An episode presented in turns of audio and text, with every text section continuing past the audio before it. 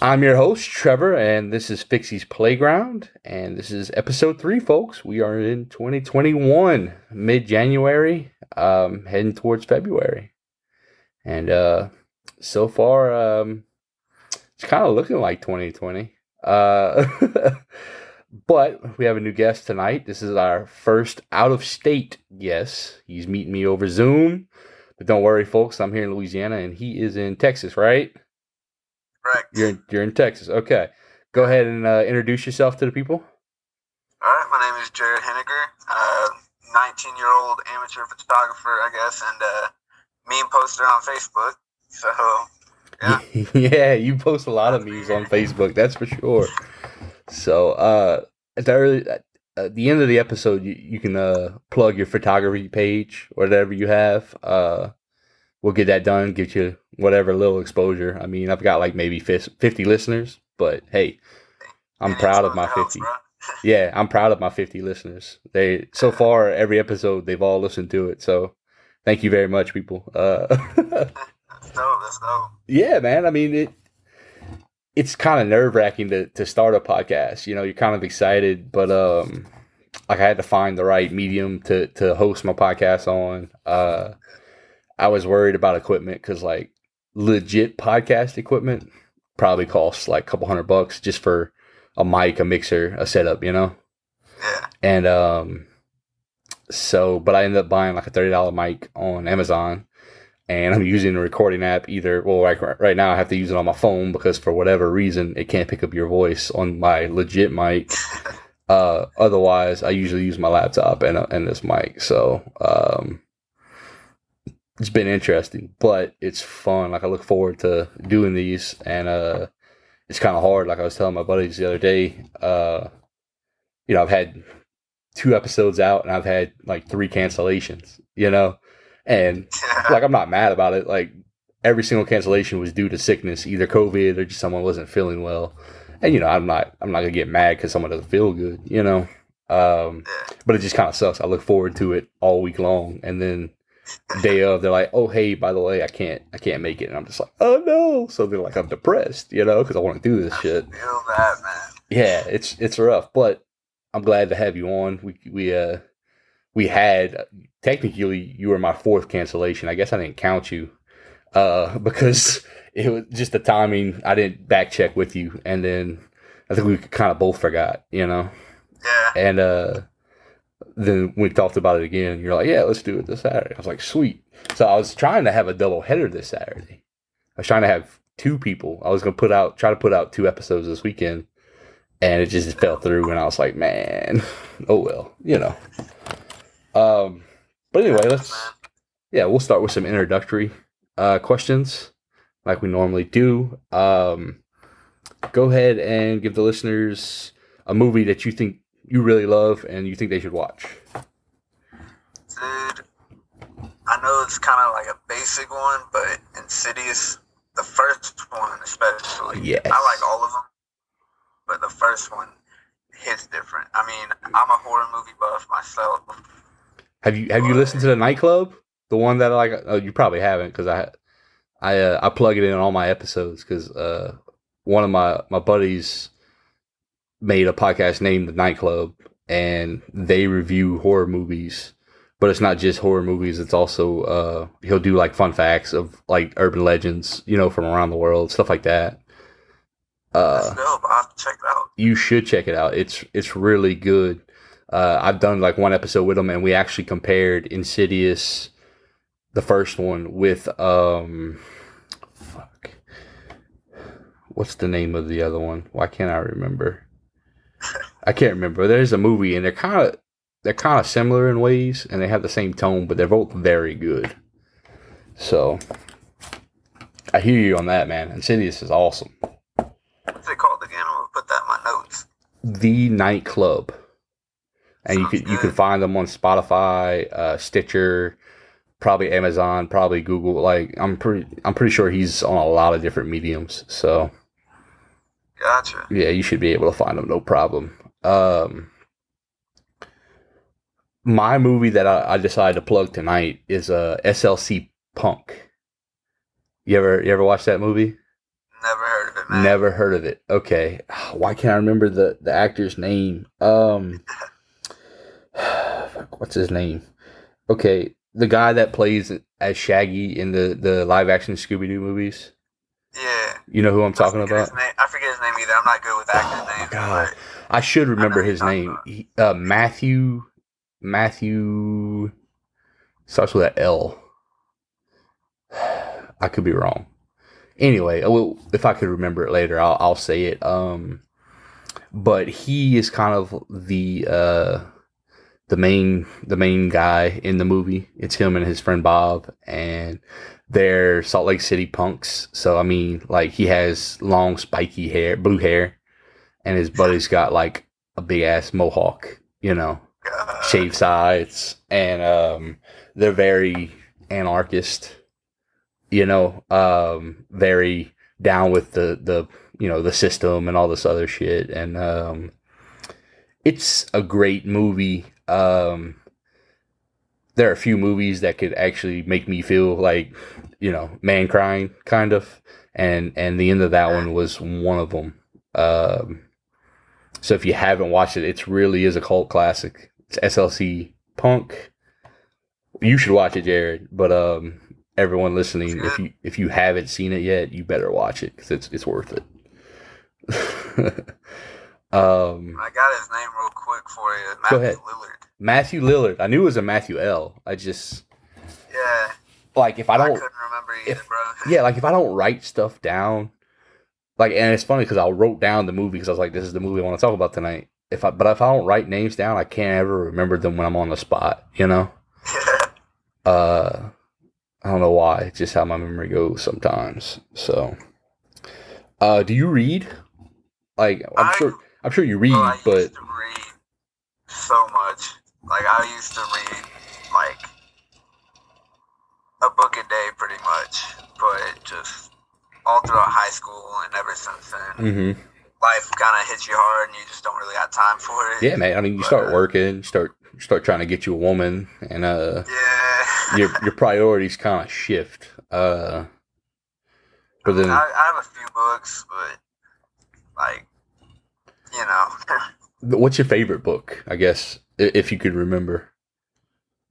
a favorite book would probably be Asylum by uh, Madeleine Roux.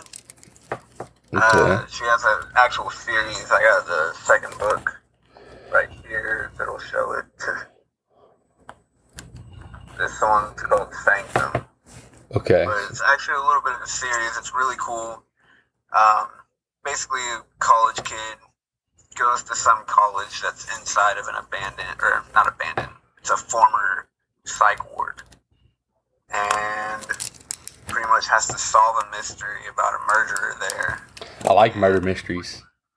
It's like a murder mystery, but it has a paranormal side to it as well. It's I really think- cool, man. I think that just makes me like it better. Is it um Yeah. is it gauged toward like teens or Teens, young adult kind of thing. okay? I could probably still read it. Like I I talked about it in like episode 2 like uh I grew up reading Eragon, like the Eragon series and um Yeah. It's it's more geared towards teens, but I can still read it to this day, so I think it'll be all right. Yeah, I was like reading it. that as a kid, so Yeah, yeah. I mean, there's nothing nothing bad about that. Um, what I am currently reading that I've never read before. Um, you know the movie Interview with the Vampire. I'm sure. Uh, yeah. Tom Cruise, Brad Pitt, and then they, they also have a movie called Queen of the Damned. Um. That was technically a sequel of Interview with the Vampire. Well, I'm reading the book series of that. Um, I think it's called The I didn't know Vampire. They Chron- were connected. they they are actually, um, which is what I'm finding out because I was curious about it, and then like I looked, I was, someone told me I should read the books, so I started reading Interview with the Vampire. So I'm on the third one. Technically, Queen of the Damned is the third book. Like you have Interview with the Vampires, book one. Uh, the Vampire Lestat is book two, and then book three is Queen of the Damned, and then I think there's like three more after that. Uh, kind of they all align within the Vampire Chronicles, which is the series. And um, honestly, the movies didn't do too bad of a job as far as translating to the movie screen. Um, like you find out that Lestat's not as much of an asshole as we think he is. Like in Interview with the Vampire, because you know how he's portrayed to be like just a dick. You know. Yeah. Um, you find out in the books that he's not really a dick. Um, but Louis just kind of portrayed him that way because it was one of Louis's flaws or whatever. Uh, it's really cool though. I enjoy the series. If you like vampire shit, it's a really good series, and it explains a lot of stuff. You know. Gotcha. So that was just kind of my uh my book promotion, I guess you can say for uh for tonight. Uh I've actually seen it in bookstores lately. The interview with the vampire. I thought about getting it, but I'll have to check it out. yeah, you should check it out. I um cuz like I have a, a an e-reader, a Nook or whatever, Gotcha. and I've been having them like I've bought a couple more over the years, but uh I have a bad habit of like finishing a book and then like I'm in the middle of like a 4-hour car ride, you know? And then I don't have the second book. So it's just like, you know, you try not to play on I try not to play on my phone too much. So I eventually got the e-reader and it I, I get the ones that have like a, you know, they light up so you can read in the dark. And uh the battery lasts a pretty good long time. Oh, and I, I bought it on that. And I mean, if I really like a book series, I'll, I'll buy the hardcovers, you know, because I like to, I like to have a physical copy. But you know, I take what I can get. So Yeah. So, but I mean, I, lo- I love reading. I probably read forty to fifty books a year if I had to guess. Uh, I don't know. It's just something to kind of fill the time, and then sometimes I'll really feel like reading, and I'll just be at home reading. But most of the time, I'm trying to finish a series, like an episode series of, of an anime or a TV show or whatever. Yeah. I wish I could watch TV more, but uh, one of those things like never really have time for it. I mean, I watch anime here and there on my phone, but that's about it. Yeah. Yeah, I mean, I, I don't know. I, I have to make time for it. Um, Yeah, like I'm constantly trying to like watch these movies or these TV shows, but I mean, I've got a wife, I've got kids, so I got to take care of them, you know. Uh, and then weekends where normally we have something to do. Like this weekend, we ended up not having much to do. Uh, we'll probably watch the playoffs tomorrow, and then tomorrow in the morning ish, uh, we're gonna watch uh, a Pixar movie called Soul or whatever. heard about that one. Yeah, I heard it was really good. Like, which I'm I'm not surprised. Like everything they put out is pretty much gold these days. But uh, you know, it's a new movie. It's on Disney Plus. So uh, today I went to the store and got some candy, and we have popcorn, and we'll, we'll sit with the kids down and, and have like a, a little family day. You know. I feel you on that. I got my own stockpile of candy right here. That's what I'm talking about. I have some, but uh, instead of eating, I'm drinking. Uh, technically, it's a screwdriver, I guess you can say. A little bit of vodka, a little bit of orange juice. But the, the orange juice is uh sh- strawberry sunny delight so it's you know it's good but Going fancy, bro. huh Going fancy.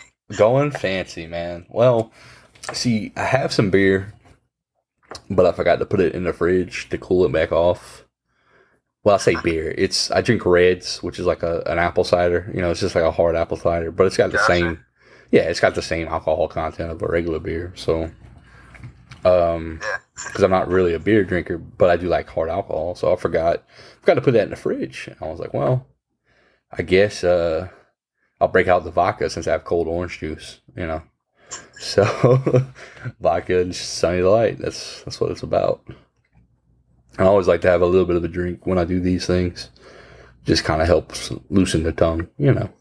Yeah. Most definitely. Yep. So, do you listen to any podcast? I guess that'll be the next question. Honestly, not really. Like Not this is really. the first one. That's why I, I kind of had to listen to you a little bit to get a feel for how it would go. Like I've never really. Yeah, man, podcasts are good for when you're driving, man. It don't even have to be Yeah. mine. It's uh, just you probably don't have a uh, car right now, right? Is that? I'm working on it, bro. Yeah, yeah. I know you're. th- Don't feel bad. You're you're what eight? You said 19? 19, right? Yeah. So you're 19, and and folks, I'm I just turned 32, so there's a there's an age gap, and uh, don't worry, bro. When I was when I was 19, I had a vehicle, but I was also on that hot dog diet. You know what I'm saying? Like, I mean, trust me, I, I've been there. You'll you'll get through it. You're a hard worker. I'm I'm sure you'll be fine. Give it give it some time. so, you know, uh, you'll be all right though. okay, so some of the podcasts I'm gonna go ahead and plug right now. Uh, obviously, we just talked about the nightclub. My buddy Travis, Angel, Ricky. They're a horror podcast. They're awesome. Um, I think Travis even uh, posted a link on my my Facebook page, uh, Fixie's Playground page. You can find it there, folks. Um, another one is called the Joe Blow Horror Show. It's also a horror podcast. Um, it's got kind of a different flavor, and Travis actually helps. He he does commentary on there, and he he helps edit it. But uh, it's Boss Tuna. I don't know the guy's real name, but his name's Boss Tuna.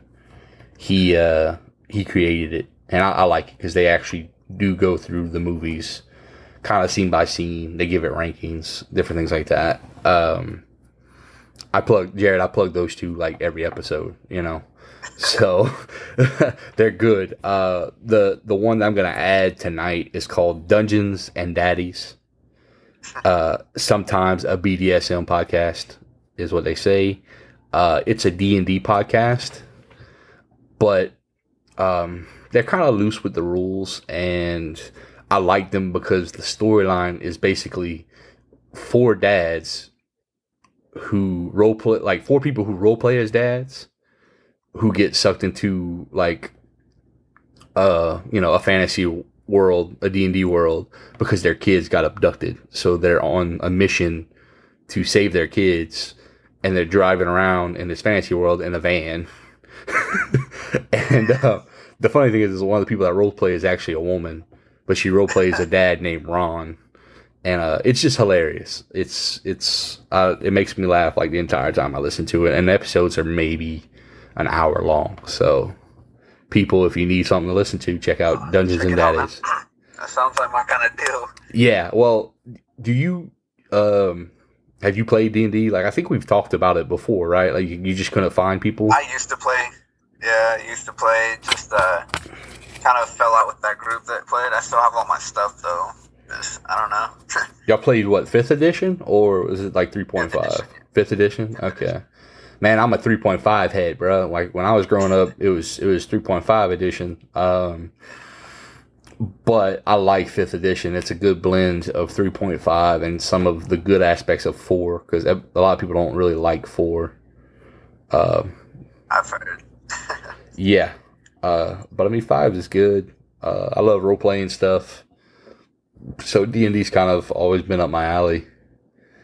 Um, it's, I mean, shit, we play eight hour sessions, bro. you know, like us playing D and D was always a, a a full day, pretty much. bro. I feel that we literally, uh, me and my old friends, uh, rented out an Airbnb lakeside cabin and spent the weekend playing. That's awesome, man. Like I wish, I wish I could do that. So, I uh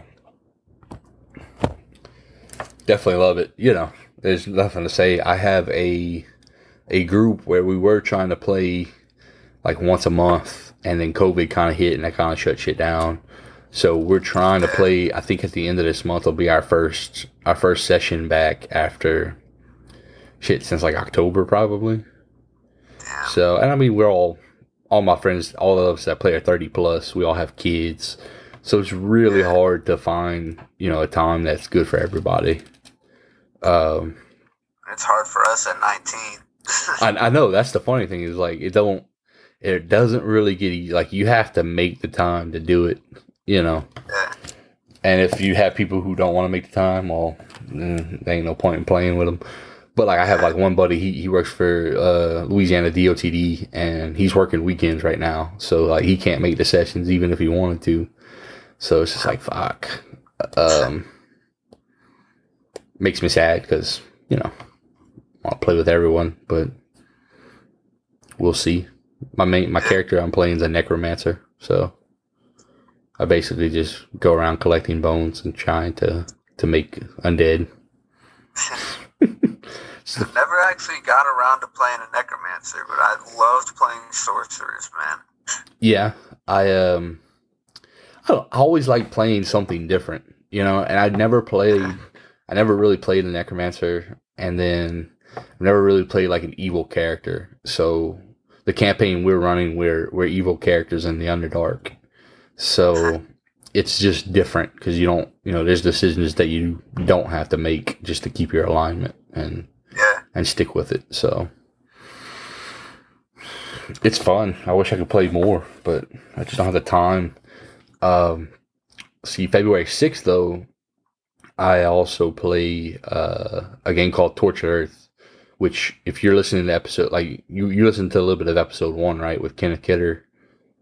a Um, little bit. a little bit like the first hour which is the hour you haven't listened to yet um we talk about a game he created which is a, a role-playing game it's a tabletop role-playing game like d&d but it's different in some ways in good ways um he's starting a podcast so he asked me if i'd be willing to uh be one of the characters you know one, one of the role players for the podcast and i told him yeah so we're gonna start recording that first week of February, so that'll be something to look forward to.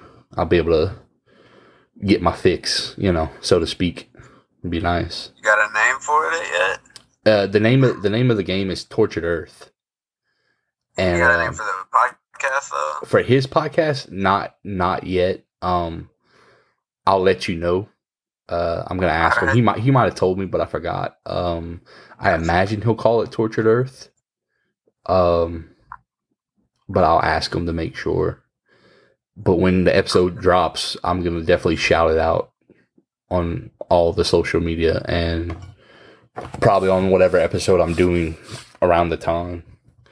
So I've got I've got some people lined up. I just need to set the dates up. It's always hard to schedule. so What's your favorite D and D character you've played so far? um so my first character was probably my most favorite. Uh he it was a rogue and he was a rogue who wanted to be an assassin but had it trained and this is like 3.5 so he's he's level 1 and he's not evil. Uh he wasn't evil. He was just neutral but like he was the kind of character who um if you pissed him off like he'd try to kill you you know but he'd always try to help people. So he got in a lot of fights and my dm was like pissed off at me but he he was very lucky um like he was passing by a, a guard on a wall and the guard started talking shit to him while he was passing by and spit on him so he drew out his crossbow and shot him and i critted on the shot so like he got hit with the crossbow bolt and like fell off the ledge and died Dude, you know stuff stuff I like got a story for you, man. go ahead go ahead drop it man drop it Not my character, but one of my friends. I never really played rogues. Uh, uh, but my friend was playing a rogue freak- halfling, I think. mm-hmm and luckiest motherfucker out there, bro. like, uh, we had a catapult, I think, or a trebuchet. That's what it was, a trebuchet. mm-hmm Um, and we were trying to find a way into this castle. Could not find a way in. We looked all around, spent days just watching it, looking for a way in. And he goes, "Why don't you guys just launch me over there?" Like, "Do you have a death wish, bro? Like what? like just the fall damage alone would kill you." yeah like if they saw you they'd be shooting at you like you're gonna die and he goes fuck it um like my dm was like all right i don't want to instantly kill you but i'm gonna give you like 10 checks uh 10 tw- uh, d20 checks in Mhm. a row. You have to hit every single one or else you're dead. Yeah. He fucking made them all my bro. God. Well made them all. th- that's that's a good dm like it's it depends on your party. Um like because I DM, like I've, I've played, but uh, I used to DM a lot, and um, my my I tell my my players like, look, if you play stupid games, you're gonna win stupid prizes, you know, and and like it's not, you know, normally it's not gonna be like random either. Like if you you say something, I'm like, are you really sure you want to do that? Like that's your cue to say, hey, why is the DM asking me this question? Maybe I shouldn't do what I'm thinking about doing because like um one of the people I used to play with used to have a paper shredder next to him. and when he would DM, and I'm not even joking, like if your character died, he would shred your character sheet. So, um, so yeah, you know, um, and, and, I, and I always kind of took that to heart. So like, I'm not scared to kill your character off if you do stupid things, but I try to give leeway, you know, because you're there to have fun, you know, and and the amount of time p- people put into making characters, uh, you know, you kind of get attached. so Yeah, I'm not trying to kill you, but if you do something extremely stupid and I warn you not to do it and you do it anyway, like, I mean, your character is going to get what it's going to get, you know? Yeah. Um, but think he. oh, yeah, go ahead. I think, I think he ended up writing it as uh, after he got launched over there, he landed on like two guards hmm and killed them both instantly because he landed on their heads. Yeah. And then he like found a way to sneak in and open the gate for us. And we were like, dude, this is a story to tell the kids, bro. Like, Oh yeah, it's epic, man. It sounds like I feel like if I gave one of my players 10 checks and they got them all, like at the end of it, if he survived, I would give them like a feat, which would basically just be like you now take no falling damage, you know, sands like 300 feet, let's say, you know, just, just here's this random feat I'm going to give you because what you did was so amazing that the gods blessed you with this ability to just be launched from a trebuchet whenever and survive, you know? Um, and that's why I like role playing games, you know, because you just, the off the wall shit, problem solving that you do yeah. just makes for so much fun, you know, just trying to figure out how to, how to beat the DM kind of, you know? Yeah. So, yeah, man. So, what got you into photography? Um, I saw, you know, you just kind of you, you said amateur. You, you're starting out. Uh, you just like taking photos, or what is it? I'm just curious. Bro. You know? I used to hate photography, honestly. Like, I thought it was so dumb, the freaking photography nerds that, like, ruin a moment because, hold on, let me take a picture real quick. And it's like, dude, just live in the moment. Like, enjoy it. Yeah. But, uh, I think after my dog passed, I realized I didn't really have any photos of him. Mhm. Was like, damn, that, that kind of hurts. Um, nothing to really look back on. Um, but I was still kind of iffy on it. hmm It wasn't until I, my bad.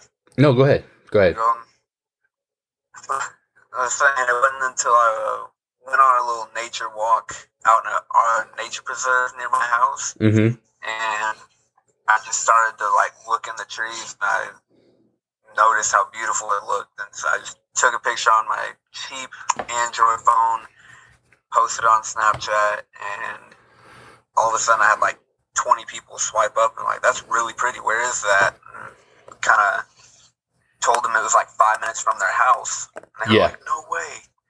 Um, It's but that's what kind of got me thinking. I'm like, I can actually take pictures of nature and just like get people to realize the beauty of nature and to like go I- out and explore and just be Yeah. at peace, you know? Yeah, I could definitely appreciate that, the value of that. Um, so, so like my mom has a bunch of photo albums, you know, and that's what they would do back in the day, man. They would, you know, before before Facebook and everything else. Um, you know, it's like I said, I'm 32. You're you're 19, and I mean maybe your parents did it. I, I feel like I don't know these days almost everything's digital, but like my mom has these thick ass uh albums full of photos of me and my sister growing up and because I lived in Montana for a total of like a year, lived in New Jersey for three and a half years, and there's pictures of us when we lived there, you know, and it's it's fun to to go through those albums and see, you know, and remember and everything else. Like there's a lot of value in that. Um, Yeah. I don't know. I'm just, I, but I've never been a Snapchat person or an Instagram person. You know, um, I'm not. I don't like face. I use Facebook. Um, I use Discord and like I have a Twitter, but I don't really use the Twitter. Like I don't ever post anything. You know. Um, I have an Instagram for this for for the podcast, and I'll post um photos from the session. You know. Um, but besides for that, like I'm just not huge on those things. Just I just never needed to use it, you know. So everything I can do is on Facebook, pretty much.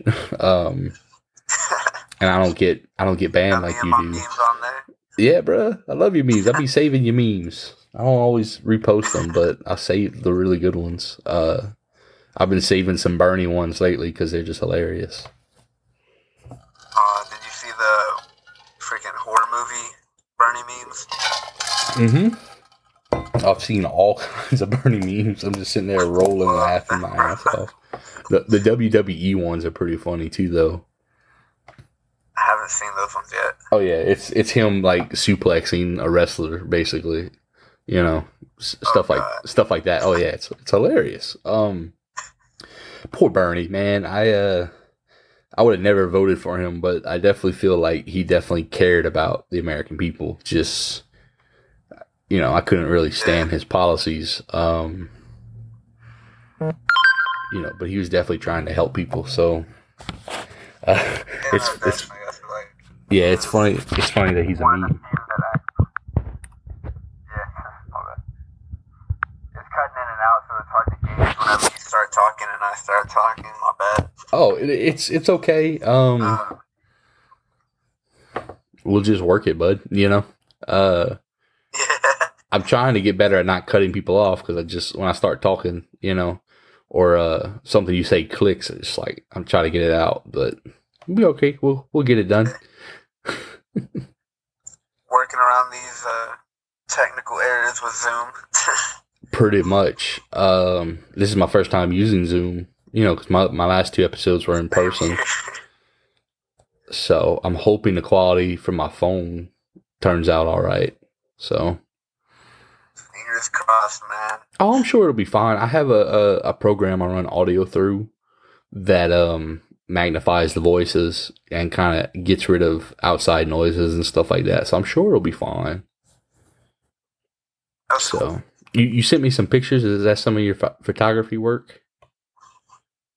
No, no, that was just sending you memes. Okay, well that's Bernie ones I was talking th- those about. those memes are going to end up on the podcast uh Facebook page by the way so uh but if you do if you do want to send me some photography photos that you like I'll post those too as part of the episode Alright, since we're talking good. about it yeah yeah yeah yeah I definitely want to do that um one of my other goals is is to try to get more photos out from the sessions I do uh with Kidder I had photos of his game area where we did the podcast and I really liked it. I, I liked showcasing some of his art, the artwork that he had commissioned, and um, I took a picture with Alex in episode two, and I, I wish I could have had more.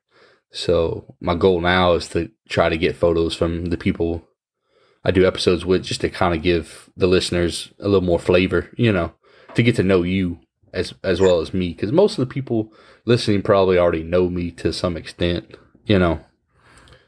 Um, but I want them to get to know you too. So, Yeah. Sorry that's a lot. I just finished it on just now. You can pick whatever you want to post. okay, that's fine. As long as I have your permission, that's all I need, man. Um, yeah. that was the other thing. Like with with Kidder, he commissioned he commissioned most of that artwork that I that I posted. So I just, you know, it's it's funny how like copyright laws work and everything else. You know, you need uh you need to have permission from the artist to post their stuff. which is fair, you know, because most of them are trying to make a buck, and that's their their uh, their work. So, uh, I had to ask him. I was like, "Do you have the rights to these photos? Can I can I post them on social media?" And he's like, "Yeah." So I was like, "All right, cool." you know, you got to make sure I don't want to I don't want to piss anybody off. You know, I don't have money to give them if they get pissed off. So, Yeah. you know, Uh, I'm, like I said, just starting out, so any exposure helps. I'm not too worried about making money right now. oh yeah, yeah, yeah. I understand. I'm and I'm always willing to help out whoever. You know, uh, what I want to start doing is is so I have the the intro to my episodes is probably going to stay the same, but I've been changing up the outro music on every episode. I want to keep doing that, so I'm going to try to get um some local artists. If anybody's listening who has music and does music, if y'all can send me sound files, I'll play them uh at the end of the episodes. You know, whichever one I like or whatever just to get just get something new, you know. Otherwise, uh, they have like um, free music online that's open to the public, so where like anybody can use it, you know. So I'll use that most of the time and find something I like and just record it and play it. But I'd rather do, I'd rather showcase local bands or talent or whatever, and just any little bit of help I can give to other people would be awesome. So you know, it's something I would like to do. That's another thing. I've been trying. I've been. I think you know. I used to dabble in bass. Like I was in a high school bass. Uh, I was a high school bass player Mhm. band, but uh, haven't really played in a while. But my coworker just was like, "Hey, you used to play bass, right? I play guitar. We should make a band." And I was like, "Bro, I haven't played in forever, but shit, Shit, you- maybe maybe I should start." You have to reform those calluses on your fingers, bro. yeah, You have to start practicing again. Um, man, I don't like. I'm not like I, I. I have an issue with learning how to play any kind of instrument. Like I've never learned. Uh, I think I'd like to play piano if I could.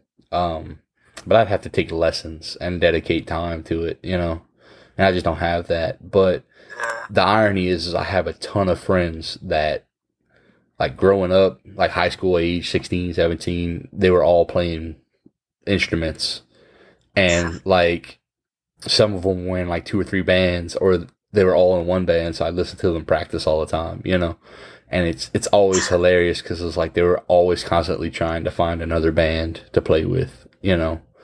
Um, and the cool thing is, is for a little while, uh, because like I live close to Lafayette, Louisiana, which most people could find on the map pretty easily. Um, they had this this place called Toys, and it was basically just a, a music venue. Like you would pay I don't know six or seven bucks to get in. They had a um a famous DJ slash I think he was like a radio host. I can't remember his name, but he would he would rent out the building, and then on weekends or during the week he would um he would let bands play there, and they would sell merch and drinks and stuff like that. And you could you could just pay your cover to get in and listen, you know. So um, that was pretty cool because there's not a whole lot of stuff like that around here, you know. Um, the bigger cities, I'm I'm pretty sure you could throw a rock and hit some kind of concert stage, you know. Uh, but the smaller areas, like there's really no place to showcase music.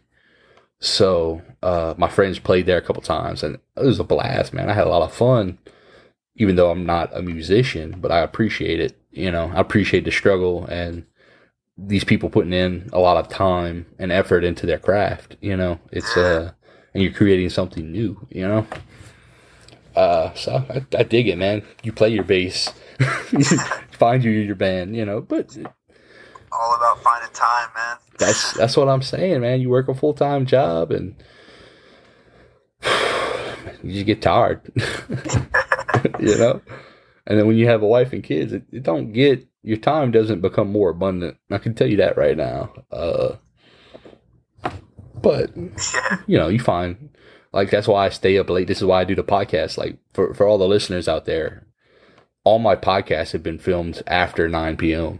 Um, and and the main reason I do that is because like my kids are in bed by nine o'clock. You know, otherwise y'all would hear screaming and yelling and like loud music while I'm trying to record, you know, because my kids, my kids are like me. They're very loud individuals, um, and they would not leave me alone, and they would want to be all up in my business, you know. And then the other reason is because most of the people I have on, you're either working or or they have kids or whatever, so it's just more convenient for everyone to do it later in the night, you know. So you know how I make time? I just lose sleep or I stay up late on weekends.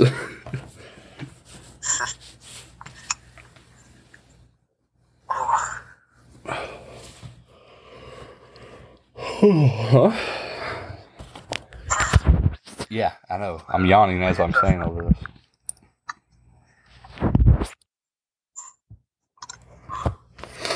And then, uh, so for everyone listening, Jared and I kind of met. I think it was through the sports group, right? Um, yeah, it was. It was through a a league of its own sports debate, uh, which is a sports group on on Facebook that I help uh, moderate for the past I don't know five six years. It's been been in that group for a long time, but um, we kind of met on there, and then we we bullshit on each other's Facebook posts and all the memes and uh shit. Recently, the political bullshit. Uh, you know, so it's always having some fun there. It's just crazy to think about. I joined that group when I was in eighth grade, man. I remember your pictures, bruh. I remember when you were a wee little tyke, you know. God. So, and it's hilarious because you had the same Facebook picture for years, and then like one day I look at it and like you got a beard. I'm like, what the fuck happened? Like pu- puberty hit you like a fucking brick, you know. Uh, it's interesting. It's interesting to to uh, be kind of in in the opposite shoes, you know, because I remember growing up as a teenager. You know, I remember all that. It, it's like yesterday to me right now, and uh, and now to see people, you know, go from eight year old to uh, eight year old, from an eighth grader to you know out of out of high school, trying to live their lives. It's it's wild, man. It's a wild ride sometimes, you know.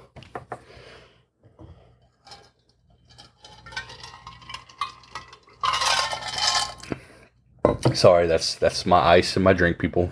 Um, pretty sure it's catching that. Uh, yeah. So, um, what do you do for work?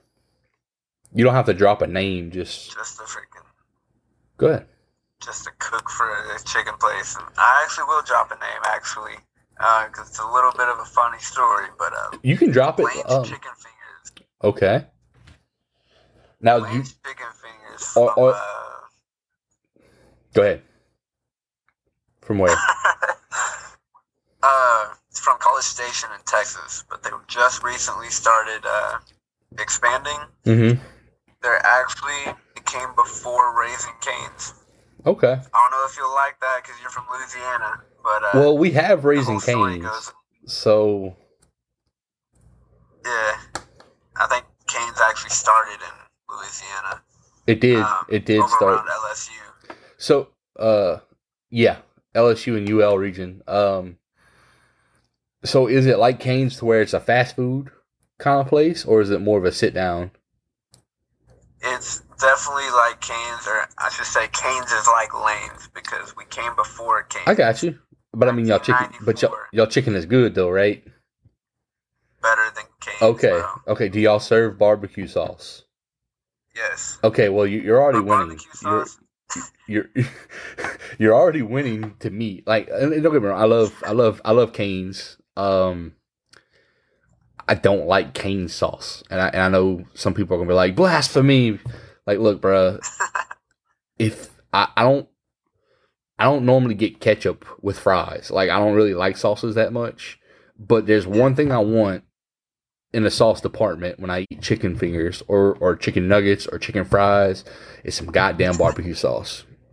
I feel that. And the fact that Cane's doesn't have barbecue sauce makes me hurt in my soul.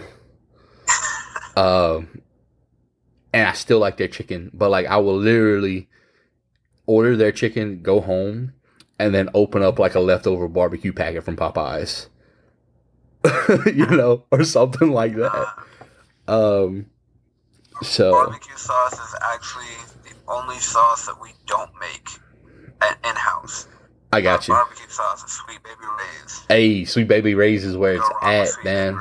I uh yeah. I, I like some Sweet Baby Ray's. My dad started cooking barbecue with it like years back. Uh, before it even like lit up, and my dad's like, "It's some good barbecue sauce." And then the way he cooked it, it kind of glazed on the meat. Fucking, I was like, "Shit, this is good." Oh yeah, oh yeah. I was like, "Fuck." And I mean, you know, you you you know, you live in Texas. I live in Louisiana. We're we're two big food states. You know what I'm saying? Uh, I mean, I'm sorry, Louisiana food's better, but I I I appreciate the, Agree the to agree to disagree. Look, man, y- y'all are probably like the better state overall. Just just give us the food. Like, trust me. Alright, just because I feel bad, go ahead. Okay, okay, yeah, yeah. Look, you can keep, you know, your state is the size of most countries, and uh, you know, the fourth largest army in the world, and just give us the food. Like, n- nobody's turning down our gumbo. I'm sorry. Doesn't matter what kind of barbecue you have in Texas. People are gonna be like, "Oh, gumbo? Yeah, fuck yeah."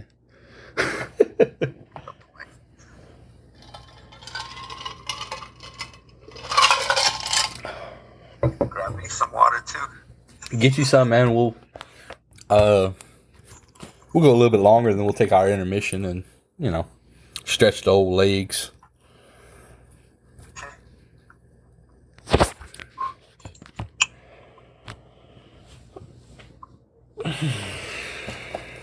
So, are you trying to take any photography classes? Are you just gonna learn on your own, or I ain't got money or time for photography classes, man. I understand. On top of that, like, um, I just have bad experiences with going to actual professionals for training. Uh huh. It's like I did that with bass, and it ended up just being a waste of money. Yeah. Uh, did that with some other things. It's always just been a waste of money. So I prefer kind of winging it, kind of learning online on my own. Mm-hmm. So, Man, look, the internet is a gift and a curse. You can learn anything on the internet, but the downside to that is you can learn anything on the internet. Like, it doesn't necessarily mean it's always correct, but yeah. you can sure as hell go to YouTube and watch like a hundred videos on how to play bass, and you'll figure it out. I'm sure, or how to you know do photography or or whatever. Um, the the nightclub Angel in the nightclub, she does photography, and Travis helps her with uh, the video side of it, I believe. And they've been doing that for years. You know, they'll do weddings and stuff like that, and family photos. So I mean, there's you know, you could definitely make money doing that, but if you're trying to do the art side of it, I don't know how hard it is to get into that. Um, you know, it's I don't know, art galleries and shit like that's just not my thing. Um, it's cool to see paintings from the 1600s, but like I don't have as much appreciation for that shit. You know what I'm saying? like I look at it like, okay, that's that's a cool painting. that. But then you got people that'll sit there for 20 minutes staring at a painting and be like, yeah, that, you know, that's a representation I'll of this, this, and this. Yeah, yeah. And I'm like, look, I could go buy some paint at the store for like five bucks, and, and you know, it ain't gonna look as pretty, but like I'll hang that up on my wall.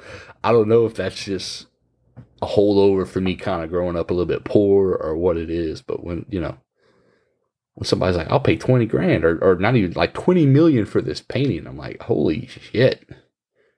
Okay. People are crazy, man. Well, if you got the money, I guess you know. Like I don't have, you know, I don't have a problem with rich people spending their own money. Um, sure. but if I was rich, I don't know if I would buy expensive artwork. You know, so I might like buy like you know an autographed Drew Brees jersey, you know, or something like that. Uh, Yeah. but that would stay on my wall. I'd probably never sell that. You know, that that would be for like my man cave. I got a, an autographed uh, Jerome Bettis jersey hanging up right now. Oh, yeah? It's probably my pride and joy. That's what I'm talking about, man. Shit, these days I'm just happy to have a jersey. You know what I'm saying? Like, them shits are expensive, man. yeah. Yeah. and the cheap ones aren't worth a fuck. I mean, they're you know I don't like the quality of the cheap ones. I, I like the the good ones, but the good ones are hundred plus. Um, Yeah. it's rough. It's rough being a sports fan. You know. Rough being a anything fan, man. You just drop so Yeah. much money that you don't have. well, yeah, I've gotten better at not not blowing money on shit I don't need, but yeah. it doesn't make me not want to have a jersey anymore. You know, like I want, I want, I want all the jerseys, and not even just Saints jerseys. I mean, I'm a big Saints fan, but fuck, like I'd get a Tom Brady, like a Patriots Tom Brady jersey signed, Peyton Manning. Fuck yeah, you know why not? Signed Tom Brady jersey, I might bend my morals for. Yeah, but you're a Steelers fan. Like, But- there's so much hate there. Yeah. um you know like I, I appreciate the hate like fuck, Jameis Winston is on the Saints now and I still don't like him you know because he was a Bucks quarterback for too long like Tom Brady became a buck and I went from being indifferent to Tom Brady to fucking not liking him you know because I'm just like fuck this Buccaneer quarterback with his one year with the Bucks oh my so god. and then have to lose to them. fuck man Let's just hope they don't win, bro. And I don't, I don't, I'll never pull for the Packers, but I'm fucking pulling for the Packers. I'll tell you that right now. Tomorrow, by the time this episode airs, you know, the game will be a little bit later than that. And, um, yeah, I don't want Tom, fuck them. I want Tom Brady to lose. Let Aaron Rodgers win. And then, and then let him get beat by either Kansas City or the Bills. I'm pulling for the I'll Bills, but Bills or KC. yeah, I, I'm pulling for the Bills. I really, I, I, I'm all about the Josh Allen, and uh, I like seeing new faces in the Super Bowl. You know what I'm saying? Um, but look, if Patty gets him a second one, look, I can't complain. You know, I don't, I don't hate Patty, so I, I I imagine some people do, but I respect that man's game. You know, I like Andy Reid. I think Andy Reid winning another one would be deserved. So, Yeah. and what? I'm a Mahomes fan, but definitely pulling for Bills and Jared Allen or Josh Allen. My bad. Yeah, Josh Allen. Uh, yeah, man. I, I like I said, I like seeing and, and Josh Allen put on the heat this year. I mean, he had a few games where he kind of he kind of backlogged a little bit, but they were against tough defenses. Um, Yeah, but I mean, he's got the will to win. You know what I'm saying? And uh, definitely. that team's moving in the right direction for sure. Uh, meanwhile, I you, hate it because, like, my bad. no, go ahead, go ahead. Say what you're gonna say, bud. It'll be all right. Saying I hate it because uh, every year, every the teams are like, "Oh, the Steelers shouldn't have a problem with the Bills this year," and then Bills just past two years Mm-hmm. kick their ass, bro. Look, man, like you could almost put it on your calendar. Every year, the Saints are going to lose to at least one team that they shouldn't have lost to. They they do it every fucking year. This year, it was the Eagles. Okay, we lost to the fucking Eagles. The year before that, I, I forget who it was. It was like every year, every year, it's some weird ass team that we don't normally play, like the Bears or the Eagles or uh you know something like that and i'm just sitting there going like why the fuck like and, and when we getting beat by them like they're not good like the bears are good this year you know the bears made the playoffs um you know it was like when the bears were like 2 and 14 you know or, or 2 and 15 and, and- but they but one of their wins was against the saints and the saints were like you know 10 and 5 or whatever going you know about to finish their season with a positive record i'm just sitting there going like what the fuck man I feel that, dude, every year with the Steelers, same thing. Like, you saw the freaking Washington football team yeah yeah go 11 and 0 and then lose to them. Man. It's like, this is where. Uh, Yeah, I honestly think. I mean, the Redskins are another team that are they could get really good really quickly. Um, they could. one one if they get the right quarterback, um, maybe another weapon, a receiving weapon. You know, uh, but I mean they're on they're on the way for sure. Even though you know their record doesn't really reflect it this year, but they started kind of getting strong towards the end. So. I think they went 5 and 1 under. Uh, what's his face? Uh, oh, um, yeah, uh, Steamboat Ron, right? Huh? Not Ron. Uh, what's his name? Uh, the QB. Oh, I thought you were talking. player of the year. Yeah, you, I thought you were talking about Riverboat Ron. I thought you were talking about their their uh, their head coach. Nah, Uh, you're talking you're talking about Alex Smith, huh? Alex Smith. Yeah, Yeah. went five and one under him. Yeah, but I don't think he's gonna. I don't think he, I don't even know if he'll make it till next year, man. Yeah, probably not. So But it was just it the fact that they could. yeah, it was good. It was good to see him play. You know, uh, I think Ron Rivera is a good coach. Um, he's more of a defensive minded coach, so I think he can do the right thing for the for the Redskins. Well, I say Redskins, the Washington football team. Um, I hate saying that. Uh, the whole controversy behind like the Redskins team name was just kind of silly to me. You know. It's been going on. That's the thing is that controversy's been there since early two thousands. No, I, oh, I know, I know, and but the, the funny thing is, it's like the majority of Native Americans don't even give a shit about it. You know, Exactly. like it's a, it's a small percentage of Native Americans, and then a bunch of upset white people behind them pushing pushing for the name to be changed. And like they finally caved, and it, it came down to sponsors. You know, I'm pretty sure like sponsors are like, look, we're not going to give you money if you don't change it. So they're like, well, I guess we'll change it. But like because I looked into the history, you know, like when it when it was it became a big issue in like 2016 again, you know, and um, Yeah. so like I did I did a deep dive into the history of the name because I just wanted to see how I felt about it, and um, like come to find out, like the team asked permission to use the name from like a conglomerate of Native American nations. Um, Yeah. and they got that permission. So like the Native Americans back in the day told them they could use it.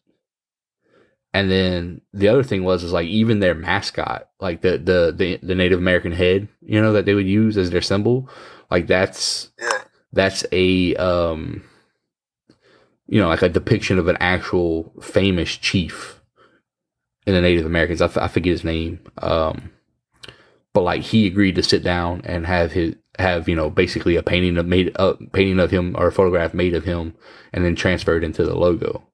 So you know like I understand that the name or term Redskin could be offensive to some people, but like, and and they talked to a lot of Native Americans about it, and like they kind of took it as a sense of pride, you know, and representation. Um, you know, and I mean, football teams don't name themselves after shit that's weak. You know what I'm saying? Like they choose Exactly. you know, they choose stuff that's strong, that's fierce, stuff like that. And I think the name Redskins was more of an ode to Native Americans and not a slander, you know? Yeah. Um, Now So- you take away. yeah, and now, and now they're the Washington football team. Like, it just sounds so fucking drab, you know? Like, they, they cater, and I understand that. I mean, the NFL is, is basically supported by the fans. So you gotta, you gotta appease the fans, I guess. But I feel like there's not a whole lot of Redskins fans that, that want the name to be changed, you know? Yeah.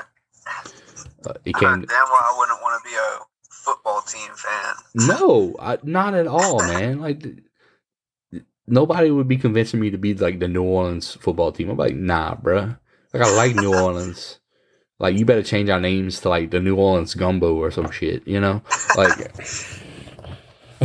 you know Give me something to be happy about. something. I don't, you know, I don't see why they would ever change the name of the Saints. But if they did, I'd be so butthurt about it. I'm not gonna lie to you. I would be extremely upset. So, I feel that. um, not about that life. Don't be changing the names. So, uh, but we're we're an hour in, bud. So we're gonna go ahead and take an intermission, people, and we will be back uh, shortly. All right, I'm Trevor. I'm your host. This is Pixie's Playground, and we are back for part two. I'm sitting here with Jared. What's going on, Jared? You back? Doing good. Just got some grub. Yeah, yeah. You enjoyed your gummies. Yeah. Nothing wrong with that. I made me another drink. Um, I guess let's start digging into the meat of things. Um, this podcast is still kind of um, an amorphous blob. Um, you know, my, my main goal is to just have conversations with people, but to um, you know, try to show people that we could we could agree on the important things in some aspects or disagree with civility. You know, uh, I feel like people lack that these days. They can't agree to disagree. Uh, which look, look, man, I, I'll I'll I'll let Texas have good food, but you know, on that one thing, I'm sorry, Louisiana's food's just just better to me. But anyway, you know, just messing with you. But so, uh, if you don't mind, we'll, we'll kind of get into some politics talk. You know, some of the some of the interesting stuff, um, which I don't feel like you and I'll have too much conflict. Um, Yeah, we tend to. we tend to kind of well. agree on stuff, but we can talk about some of the little details and and see where that goes. Um, I, for the most part, consider myself a conservative leaning centrist. Um, I have some very conservative views. If if you want to talk about abortion, I'm pro life. Um, I don't really like, you know, printing a bunch of money, even though COVID kind of changes that perspective for me. But uh, y- you know, I, I tend to fall towards the conservative side. But the, the irony is, is like if you want to talk about drugs, then I'm probably a lot more liberal. Um, I do want to help people, so it's not that I'm against what could be free healthcare. I just want it done right, you know. So it just kind of depends what we're talking about, which is mostly why I consider myself a centrist, and then also because like I don't like the two party system. I think it's failed. I think it's all it does is create a divide between the people in those parties. You know, um, to quote the the late terrible Hillary Clinton, that's that's still alive. You know, she she called the other side of the aisle the enemy, um, and then she later on recanted. But I feel that conversation is just kind of hard to be like, oh, I didn't really mean it. You know, no, it's like you you meant it. You meant it when you said it, and then you realized it was a po- political blunder. Um, and I think the two party system has kind of driven our government to be at each other's throats, to consider each other enemies, and to act accordingly. Um, and I'm not saying that's excusable, but I'm just saying it's a problem. It's a major problem because, you know, these people are supposed to be our representatives. They're supposed to be our leaders. You know, they're supposed to fight for us. And it feels like they're fighting for themselves more than anything, you know, or they're fighting against their enemies. But whether you're left or right and you're in Congress or whatever, you're not enemies. You're supposed to be, you know, you can disagree on the policy, but you're not supposed to consider each other enemies because your goals should be the same thing, which is to take care of America, right? Exactly. So, with that being said, um, what do you consider yourself politically, you know, on the spectrum or, or whatever you want to call it? I mean, honestly, what you said sounds about on par with me. I mean, I consider myself pro-life, but I'm still kind of iffy on if I want government having control to like completely ban it or anything. Uh, I feel like there should be some regulation, but not. I just don't like giving the federal government full control. You know. I, Uh, I so kind of like a libertarian, kind of like, look, man, just leave me the fuck alone and let me do my thing, and we'll be fine, right? Like that's kind of um, I feel you on that. I feel you on that. Like, I don't the dis. policies financially and on drugs and all that, but Mm-hmm.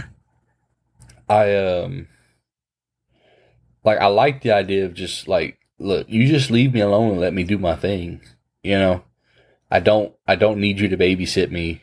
I don't need you to make decisions for me. Really, to be honest with you, just just let me do my thing. Um, abortion's very muddy. You know, uh, I don't know how far down that rabbit hole you want to go, but I think at the end of the day, the government's mandate should be to take care of its citizens, right? And it all depends on what you consider to be a life, on whether or not you agree with abortion. Because, like, I consider life to, at a very early stage in pregnancy, like, an almost at the beginning stage.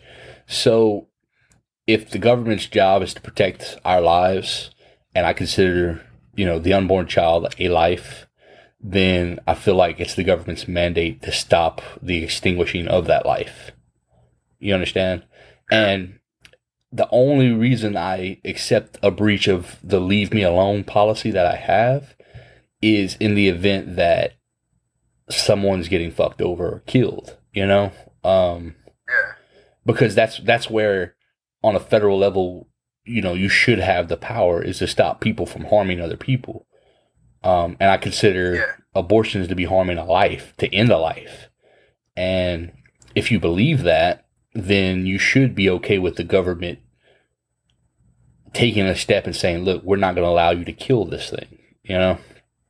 But on the flip side of that um, i don't want to tell women what to do with their bodies. You know, I'm not like I'm not trying to violate their individual agency, um, but I do hold them accountable for their actions, and I don't believe a poor choice of actions is a good enough reason to end the baby's life. You know, um, with that being said, though, I respect the fact that some of the people I love and care about, they don't consider that a life. You know, that's what they believe. Um, it it makes me sad. It makes me kind of angry, but like I'm not.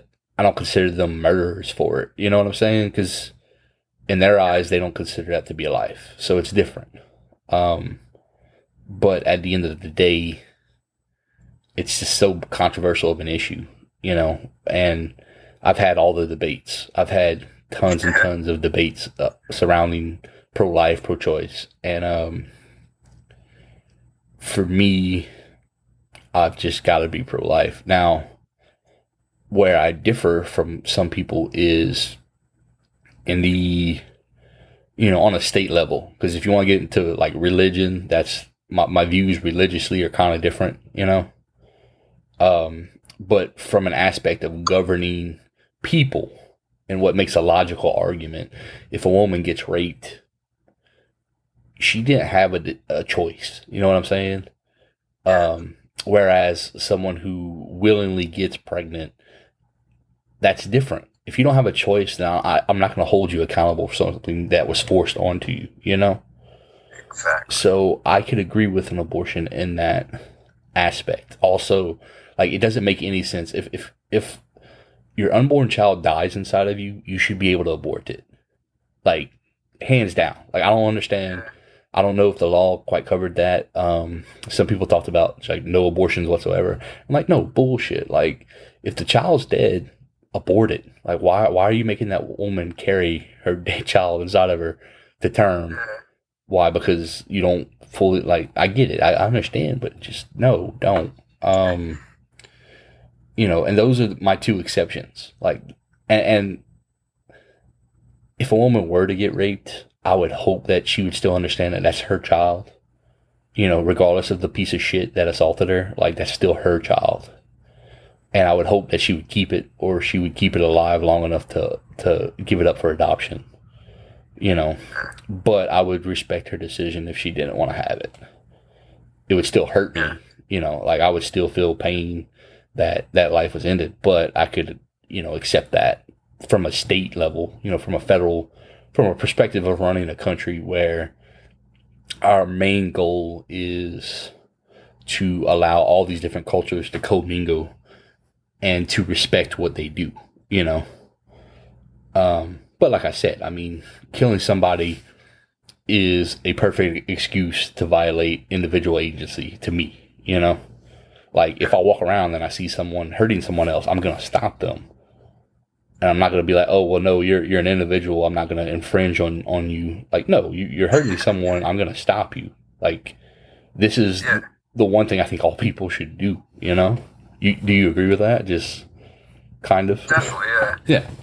I uh, I just lost my train of thought. I was about to go off on something, but uh, no, like Sorry, I talked too long, man. Um I, you can interject. Um, Okay, So we're talking about abortion. Uh, we're talking about uh, individual agency. Um, we're talking about the government leaving us alone. the whole what you said about the rape with the abortion in terms of that hmm i've heard because i debate with both sides Mhm. uh, but just the one thing that kind of upset me i guess is the recent push on the conservative side of if um, if a woman gets raped uh, it was god's will or something and like she needs to carry the term and it's like dude i can't get into that like i care about religion i don't care what your religion is but it shouldn't you shouldn't make policy based on religion. I mean- you know Look, just especially when it differs that much yeah, even if it is God's will that you got raped, maybe it's still His will that you don't have to carry that child. You know, um, I'm not gonna use God's will to, to like you said, to dictate actual legislation. And I'm religious, like I'm, you know, like I'm religious. I believe in the right and freedoms of religion. Um, but in all my quote unquote travels of debate, um, you know, I've learned to use actual evidence, to use actual logic in these arguments. I never use the Bible. Yeah. I never quote God. And and it's funny because when I'm in these debates, like if we don't really mention religion, like the other person will start trying to accuse me of like religious thoughts. I'm like, no. I was like, I have arguments. Like I have arguments to why I consider this to be a life. You know, it and these are legitimate arguments based on science. They're not based on religion. They're based on science. They're based on actual evidence that scientists and doctors have seen. And the whole problem is, is it literally boils. Look, I can tell you right now, it literally boils down to one thing: what do you consider a life? Because you can't prove when life starts. You really can't. Or, or well, technically you can. I think you can, but it comes down to what do you consider a life? Is it is it the unborn fertilized egg that's growing in the womb that's attached to the uterine wall of a, of a woman, or is it cognitive function? You know, do you have to? Does your brain have to be firing, which is roughly what like around four or five months, I think, into pregnancy? You know, th- those are the questions that you're not going to be able to prove which one's right. You know, you can merely say this is what I believe, and here's what the science shows for this.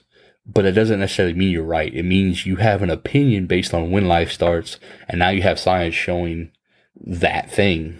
But that science doesn't say that you're right. It just shows what you're talking about, you know? yeah And that's why i think it's such a muddy area it, it is. And that's why it can go either way And that's why when someone says they're pro choice, like I understand their arguments. I've had these debates. Like I understand where you're coming from. You don't want to tell, you know, it's not that they want to kill babies. It's it's not that. They don't want to tell women what to do with their bodies. And I can respect that. I understand that. I don't want to tell women what to do with their bodies. But when what they're doing with their body is killing someone else, that's a problem okay uh, like it just straight up and the way the law is already set up the way society's set up we already agree as a whole that if you're killing someone society should stop you from doing that right we should have police that stops you from doing that or punishes you for doing that so why is it any different when it comes to abortion well it, it's different because it's it's not an autonomous human outside of the womb. It's it's a baby. So I understand. I understand the differences. I understand their arguments. You know, and like I said, I don't want to tell women what to do with their bodies. I really don't. But I don't want to allow them to kill somebody because they're not ready yet. You know. And look, I've had two beautiful children, and both of them were planned. And I can tell you right now, you're never gonna be ready to have a kid you can be in a better place. You can be in a better place financially.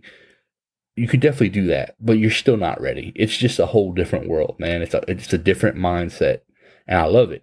But you know, if if your excuse is, well, I'm just not ready yet, like nobody's ready. It's not a good excuse. Like you make it work. yeah You know, and if you can't make it work, Right. there is always adoption.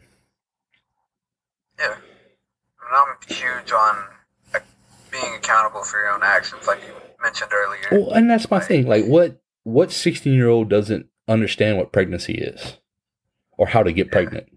I mean, and especially these days, man, with with the internet and like when I was going to high school, when I was in high school, I had a Motorola Razor phone, and they would charge you out the ass to be on the internet on it. Okay, like there was no apps, there was no like you had internet and you could look up stuff, but they would charge you for that shit like crazy amounts. Um, so like you know there was no like looking up porn when you're a high schooler you know uh and these days and age like you can go on youtube and as a 12 year old and you can find out about the birds and the bees and everything else. And and most parents these stories. yeah well and that's what i'm saying like there's stories but also parents these days are much more likely to give their kids the talk at a very early age because of that you know?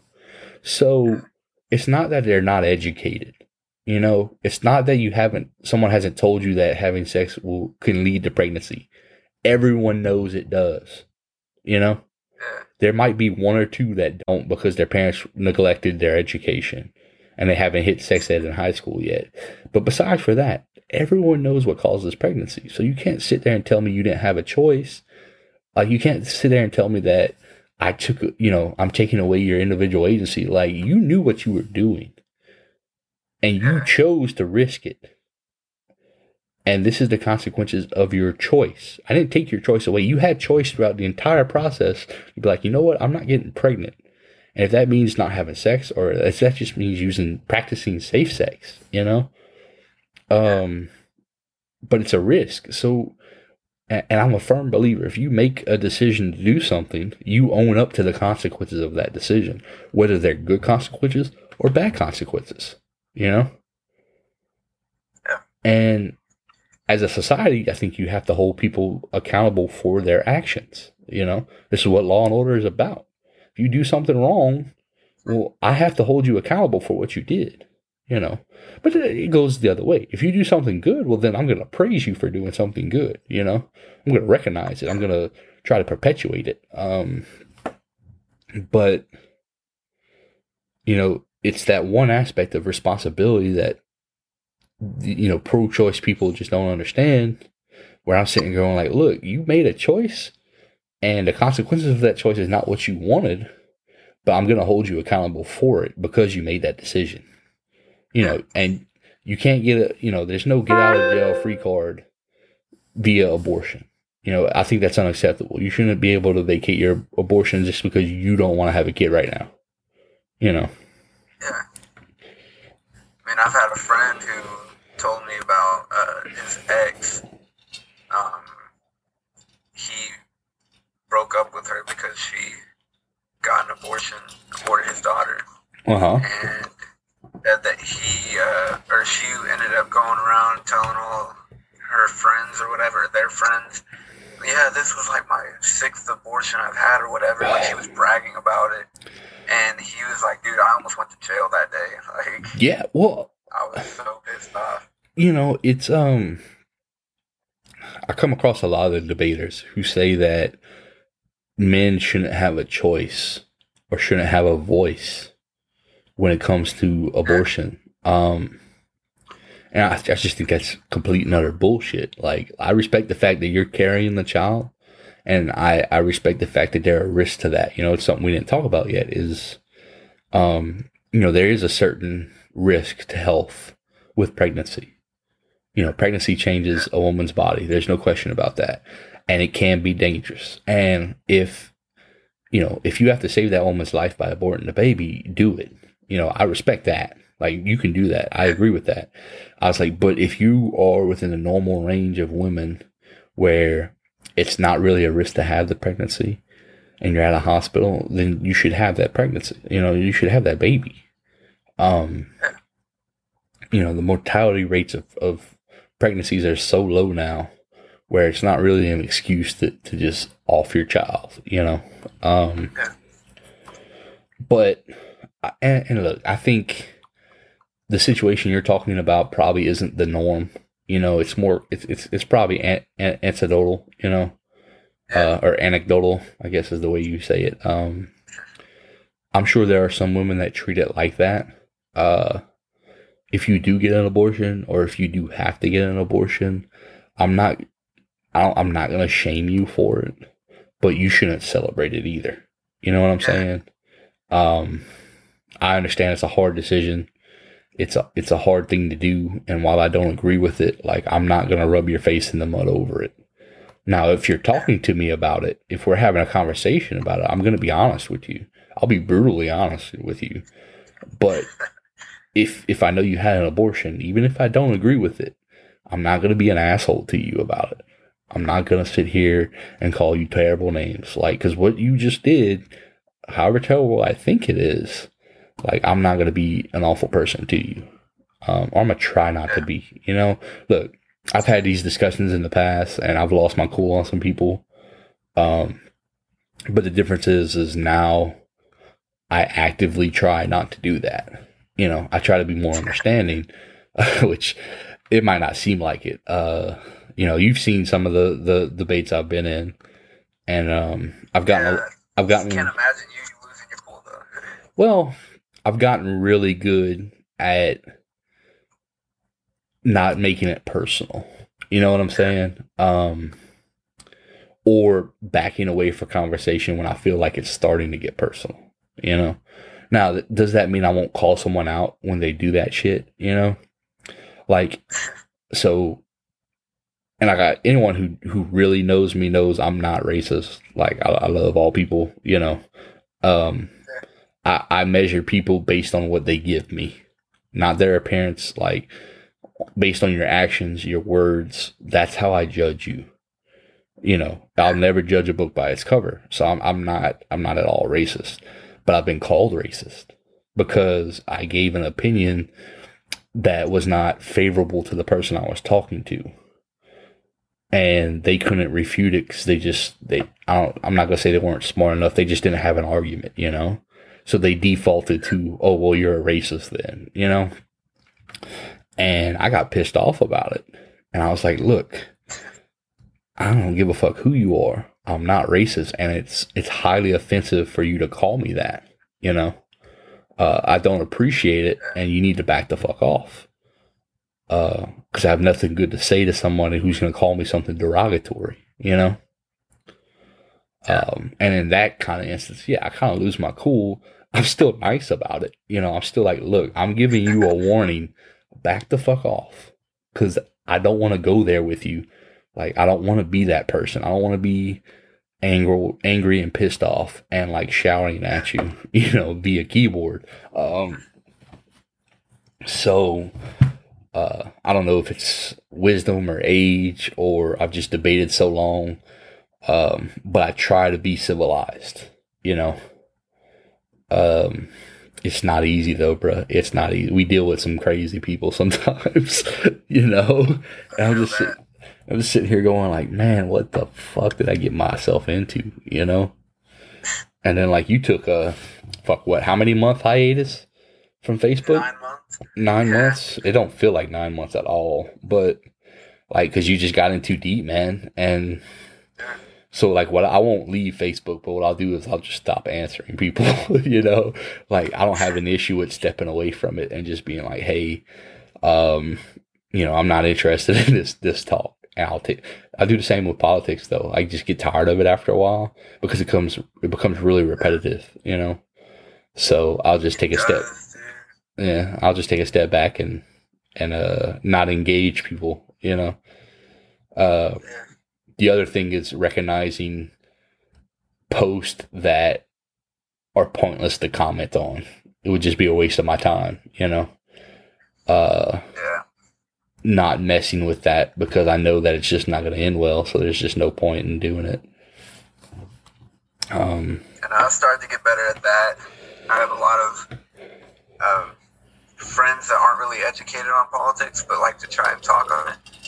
And well, I used to like try to educate them. Mm-hmm. Didn't go anywhere. And No. so it's like, man, you just gotta learn to leave it. yeah, like I had I had a post the other day and um it was um with Alexander Damala from from the sports group Uh, I'd love to have him on here one day. I don't know if he he he told me he'd be willing to, but um, so he he doesn't quite share all the same views as I do. Like he hated Trump, but he's not really for like leftist policies either, you know. And um, but he made a post about Biden shutting down the uh, the pipeline, you know, and basic, you know, essentially eliminating like thousands of jobs on the first like couple days he's in office. And um, someone commented on his post, and they were like, um, "Show me evidence." Okay.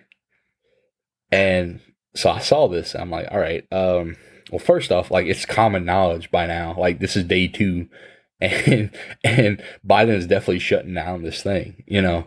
So Alex posted a link to you know some an article or whatever showing like Biden saying that he was going to shut it down, and the person was like, "Oh well, the they didn't like you know make an argument or show how he was wrong. Like, oh well, I don't like that source.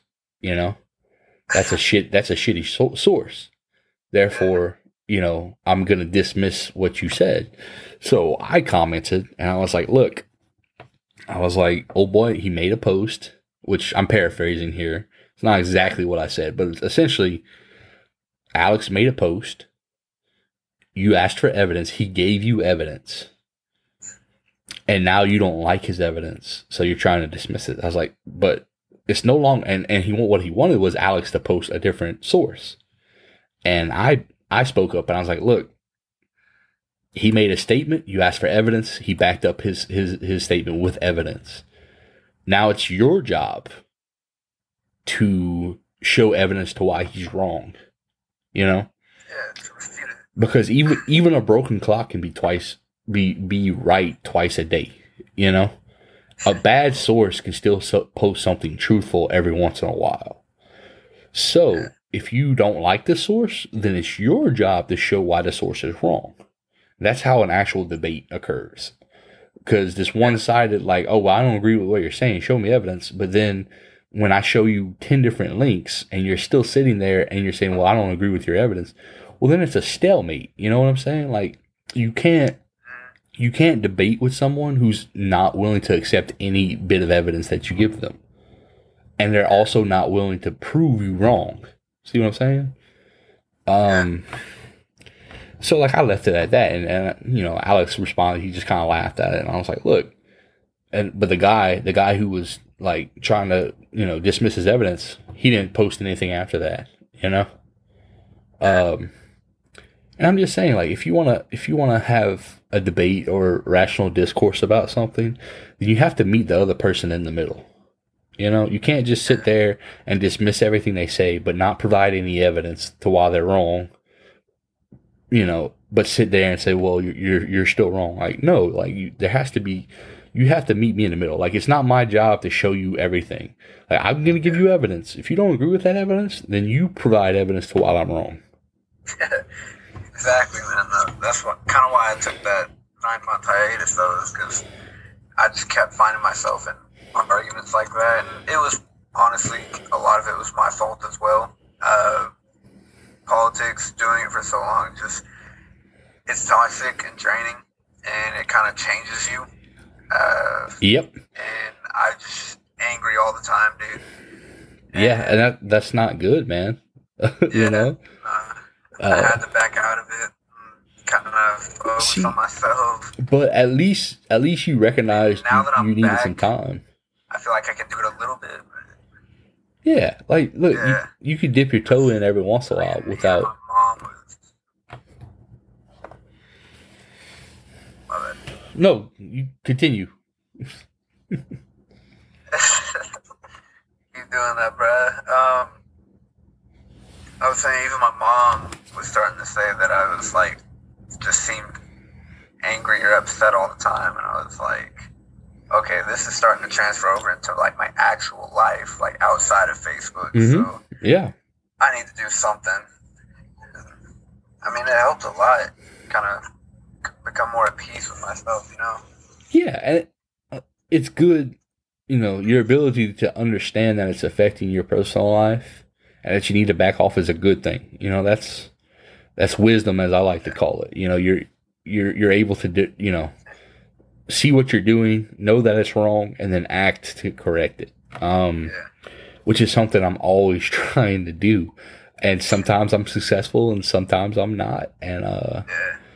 you know, I think what you can get from that is, you know, you, if you could understand that about yourself, then you could understand that about other people and understand that, that maybe they're having a bad day or maybe they're not understanding that they're too deep in it, you know, and it's affecting them. Um, so I try to give people a little bit more leeway, you know, and and just like give them a chance to back off and be like, look, let's reassess later. Uh, something I try to do with people, but it doesn't always work, man. You try to give, you try to extend the olive branch, and people just like spit in your face. And I'm just like, man, come on, man, you know. Uh, this is why I did, you know, I try to do this podcast because, um, you know, commenting on Facebook's very impersonal.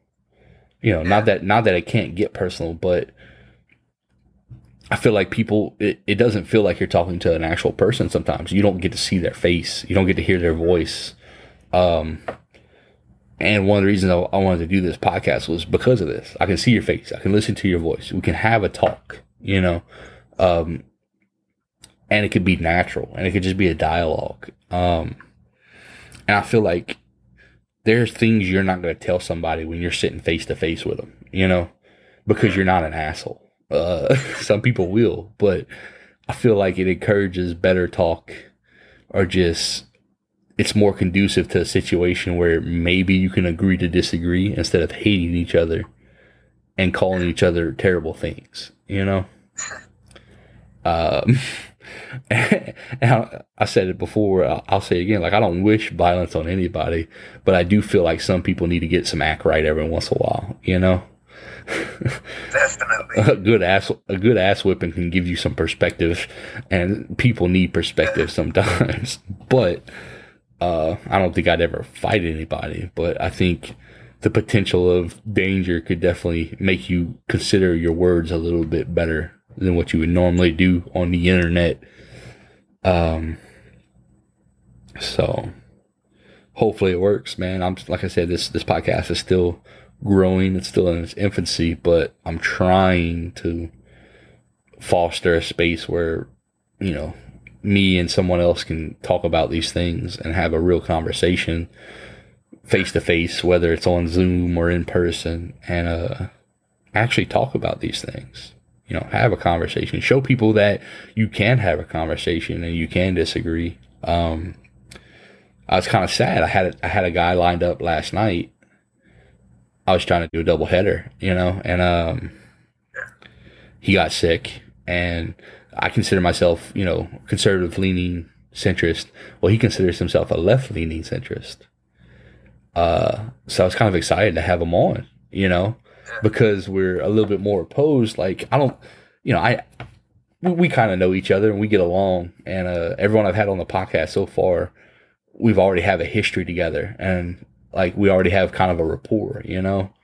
Uh, so I want to get people on that are a little bit more opposite of me later on, you know. Uh, not, not only to spice things up, but just to show, like, look, you can be a Democrat, I could be a right leaning centrist, but we could still find some common ground. Because the only way to heal this country is to find common ground. And uh, you know, kind of like I said about the two party system and everything is is those things aren't conducive to healing the country. They're they're only conducive to to separating the people, you know, making them enemies. And that's bullshit. Like I don't want to be anybody's enemy. You know what I'm saying? Like, do you really want to be someone's enemy? No. Like we're all Americans at the end of the day. I mean, I know you've seen me say it a lot, especially when I was actually into politics. Um, the George Washington quote: "The two-party system would be the downfall of this nation." And Mhm. like, look where we are now. Yeah, and it sucks because even though he felt that way, he still kind of let it happen. You know. Um, Yeah.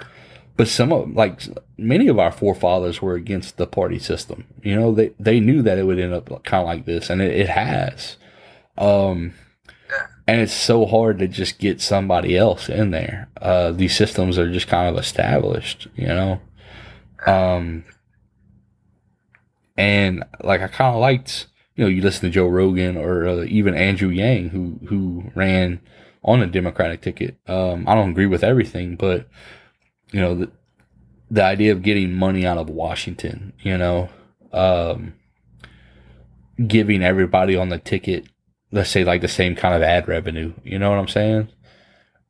Um, or saying, okay, like, well, every American has X amount of money that the country is going to give them, and they put that towards the candidate that they want, you know, and the candidate can use that for ads and everything else or, or whatever. Um, I don't necessarily always agree with these, but I think something different needs to happen, you know.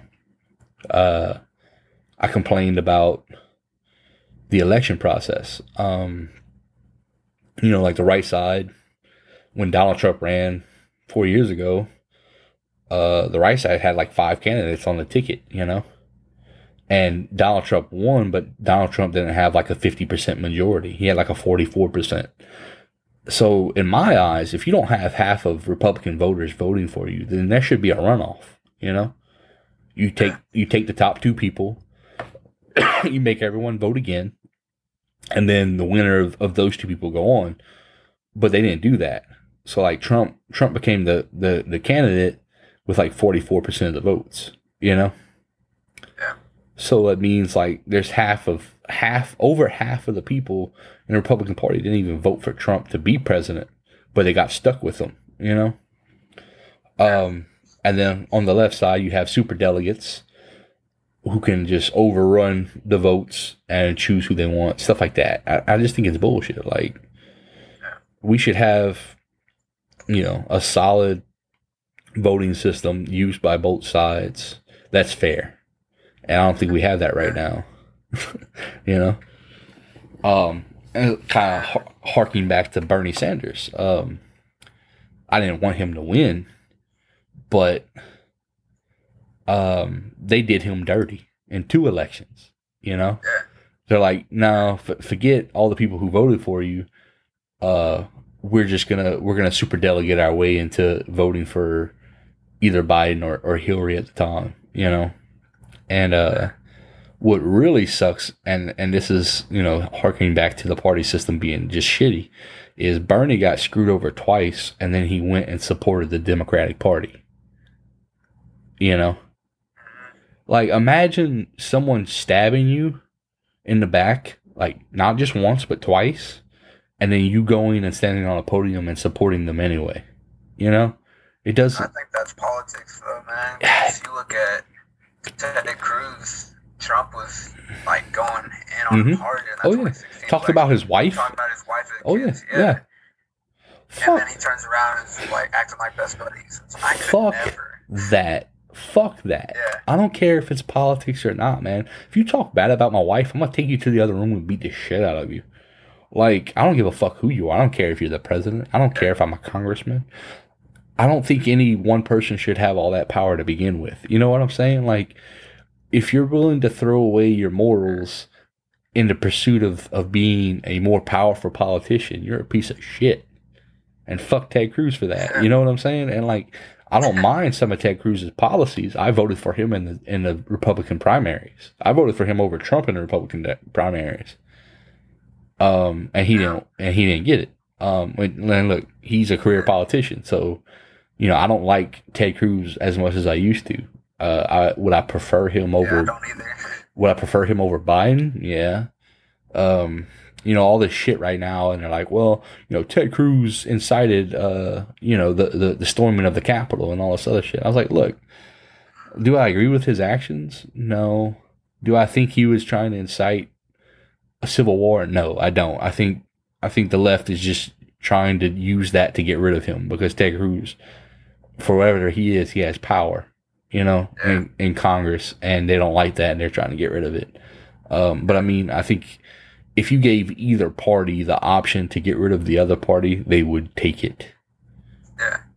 You And know, that's where we are. Is like you Yeah. circling back to what you said about them viewing the other, other party as the enemy instead of we're all Americans, just with different. Yeah, like you should be working together. Like if you want to disagree on policy, that's fine. But if you hate each other, then obviously there's a problem, and we need to fix that problem. Because if you hate someone, you're not willing to work with someone. That's fucked up. Like Mitch McConnell's a bitch. Um, Yeah.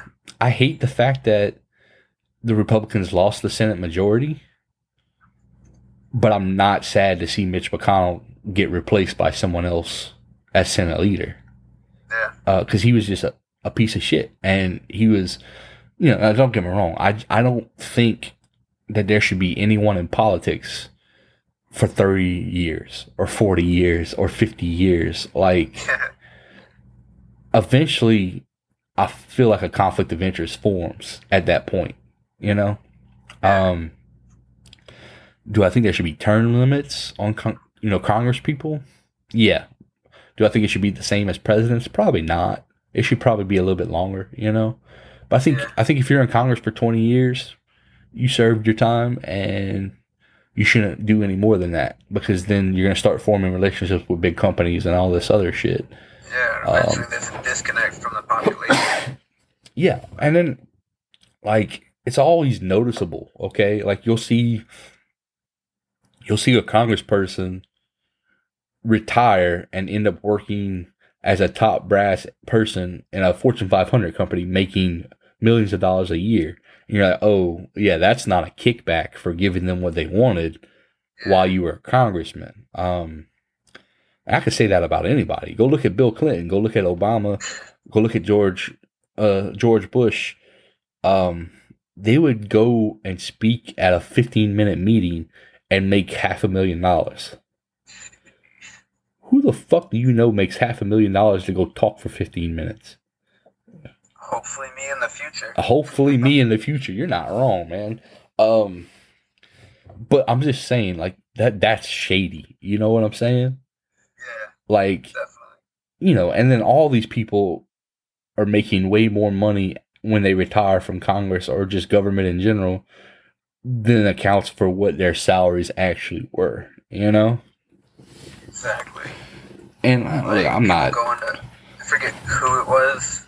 But someone went in with a net worth of around like fifty thousand or whatever, and then came out with a net worth of over like two billion. yeah, it's crazy. it's like, Well, I mean, if you serve with them long enough, you could probably make a couple million dollars. I mean, their, their salaries are, are high, but like what I'm saying is like, you know, these shady, like they set themselves up in good grace with the people that they're not supposed to be toadying with.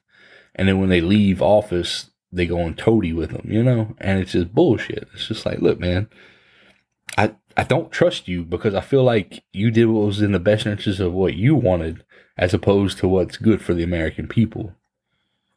Yeah. And what's fucked up is is the two party system divides us so much that we can't stand together and get rid of these fucks and be like, no, y'all aren't serving us. We no longer want you. You know? And that's how you get becomes, oh, that's opening a spot for the other side. well and and well that's the thing. Um you know, it's you know, I could understand if the American people banded together and they marched on Congress and they they said, "All right, y'all fucks are out. We're replacing y'all." You know, I could agree with that. I could back up that. But what you end up happening is something like that happened the storming of the Capitol recently, which I didn't agree with because it was a minority of people from the right, and it wasn't even everyone there. You know, it was just a small fraction of the people at the the protest ended up storming the Capitol. So they weren't representative of the whole. They were just extremists. They were right sided extremists, is what they were. And you can't sit there and say you're gonna you're gonna overthrow the government or whatever they were saying when half of Americans don't even agree with you. You know? Yeah. Like you you can't do it. I'm sorry. You you need everyone to back you up. If all Americans agreed that we need to overthrow the current government, that would be fine because all Americans would be behind it, you know?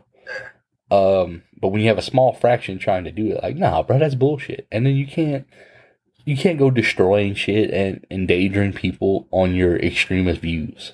I'm just it's kind of like talking about the BLM, you know, protests slash riots, whatever. Like you can't, you know, I saw a lot of hypocrisy lately because people are like, oh, you know, these people are wrong. Like they can't destroy government property. I'm like, like for months I watched you burn cities, destroy courthouses, destroy public property, Yeah. and and y'all were cool with that. But these people are doing it, and now you have a problem. Like, okay, I had a problem with both things, and I said I had a problem with both things because I do.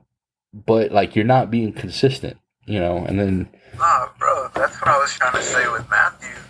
Uh, I'm sure you know which one. Uh, yeah, well, I can't, I, I, I can't even see what he says unless it's in the sports group. So, uh, no, um, that dude, I couldn't believe it because, like, he's, you know him, he's liberal, all that. Mhm. We've been disagreeing with each other for years now, but we've always kind of had a level of respect for each other, agree to disagree. yeah, But then the moment I logged on on January 6th and I saw him like, oh my God, there's literal terrorists uh, storming the Capitol right now. Uh, what do you say? Later on that night, he's like, if you support what happened today, then you can kindly go kill yourself. And I was like, Damn. whoa. I was like, that doesn't even sound like you. Like, the person I'm friends with wouldn't be like telling people to go kill themselves yeah, for disagreeing or whatever. Um, so I kind of like started talking to him. Was like, dude, that doesn't sound like you. Like, violence in general is bad. We should agree on that. But I literally watched you for months support and turn the turn a blind eye towards all the BLM riots. Uh, every time they would destroy a courthouse, light it on fire, took over city blocks and declared it as not America anymore, like a different country. yeah, And he was supporting that. yeah, But then you're going to tell people to kill themselves for marching on a capital. yeah. um, If if nothing was like, else, it's inconsistent. Yeah, it was like either keep the same energy or just stay silent on both of them. Uh, that's all I was saying. And he goes, um, "You're just a bootlicker, uh, Trump supporter, yada yada yada." And I was like, "Dude, I don't even like." After that march, I couldn't even say I supported Trump anymore. Honestly, like Yeah. as a person. Yeah. Like Um, I never supported Trump, but I was still against it. Um, but but it's like you're saying, like your point isn't that you supported them rushing the Capitol. Like your point was is like, look, don't sit here and talk about them as terrorists if you weren't calling the BLM rioters terrorists also. exactly. keep- like Like you said, keep I- that same energy. Yeah, and I told him I'd like I went through a whole discussion. I was like, I don't agree with anything that happened. I don't even support Trump anymore. Like my faith had been wavering for a little while Yeah. because uh, I started to realize how some of it was kind of cultish. Um, but Oh, it's very cultish. Very yeah, I, cultish. I went to a Trump rally. I mean, it was fun. The Trump rally was fun. Yeah. but once we got inside and the whole rally actually started they like did a whole prayer um, asking god to protect our savior trump and all that Oh God, like- no. Yeah i was like this kind of rubs me the wrong way. Yeah, I can't. um, like don't anybody who's saying he's a savior i'm like look bruh, trump ain't jesus. Um yeah. and i mean i've Um, never i voted for trump but i never really supported him. But i always find myself in a difficult situation of calling people out on their hypocrisy. Uh you know or making up lies. Like trump had enough rope to hang himself with what he would do like why why do you feel the need to make shit up to make him look worse? You know like no, just that's- just use what he has. Because when you start lying you make what you say not credible. Yeah. No that's where my that's actually where my support for trump kind of started was uh, i i used to be super liberal hated trump thought orange man bad all that. Yeah. But uh, I was watching all these Trump supporters wearing MAGA hats, getting the shit beat out of them just for wearing a hat and trying to have a Mhm. peaceful dinner. yeah And I was like, I was like, political violence shouldn't be accepted. Like I'm liberal, I hate Trump, but I don't think people should be getting beat up, beat up for Mhm. for wearing a MAGA hat or even just a Yeah. red hat. Like people were getting beat up because they were wearing red hats. That's, Yeah. That didn't say anything. Um, And was like, I just made that one post on Facebook. I was like, I kind of want to wear a MAGA hat to school just to see what would happen. I remember that And, post kinda- too. Yeah, I was like, I kind of just want to make a make a point, you know, and had so many people. You're a racist, bigoted, homophobe. I'm like, what? What did I say that was racist or homophobic? Like what? Um, calling me a Trump supporter, even though I said I hated Trump in the post. Like it And just didn't make any But sense. the funny thing is, they don't understand that that's that's what helped create the cult of Trump. Like they pushed people there, and it's look like there's a lot of ignorance and, and a lot of cult, you know, cult stuff, and then like I said, like the two party system, like you know, it's all about being part of something, and Yeah. You know, lying about Trump, even as terrible as he is, making up false things about him, that pushed people towards the cult, right? That's exactly. um, and then, you know, the basket of deplorables is what I call it. You know, calling people racist, homophobic, all these other things. Um, when these people aren't like most of these people didn't even really like Trump, but they fucking hated Hillary. Yeah. So they supported Trump because they thought he was the better option, and you're calling them every terrible word in the book. And Yeah. all that did was push them towards Trump. It didn't take them away. It didn't convince them otherwise. It, it created a situation where they're like, if this is what not supporting Trump looks like, I'd rather support him. And exactly. and look, I'm not trying to take take away the blame from them because a lot of them did some pretty, you know, a lot of them have said pretty shitty things. Some of them are terrible people, not all of them, but some of them are. Definitely. Uh, you know, the, Definitely. the actual Nazis, the actual like white supremacists that support him, they're shitty people, and I'm not talking about them at all. Yeah. You know, I don't agree with them at Yeah. all. I think they should get. I don't mind punching them in the face, so to speak. you know, um, I want it because I, I support their right to believe whatever they want to believe, even though I strongly disagree with it. But if I saw them hurting someone, I would fucking destroy them. Um, but the point is, is this cult of Trump was created because you they cons- the other side consistently attacked innocent people and and just kind of pushed them over the edge, man. And um, so like both sides are to blame for that shit. You know, I'm not saying it's just the Democrats' fault. It's the Republicans' fault too because they catered to it. They used it and abused it. Make no mistake, the Republican Party took advantage of everything they could to, to give themselves more power. And that's also fucked up. But I deal with a lot of people, even now, where the Republicans are all to blame. It's there's no Democrats that are at fault. You know, it's Yeah. no anyone, and I'm sitting there going like, this is just that that same two party bullshit. Like, no, both parties are to blame. If you want to blame one more than the other, that's fine. As long as you blame both of them, I don't give a shit. You know, but don't sit here and say it's just one side. No, you cater to that bullshit. It's just like the BLM riots. Okay, as a country, people decide to say, "Hey, you can go ahead and destroy property if you feel like you're doing something that's right."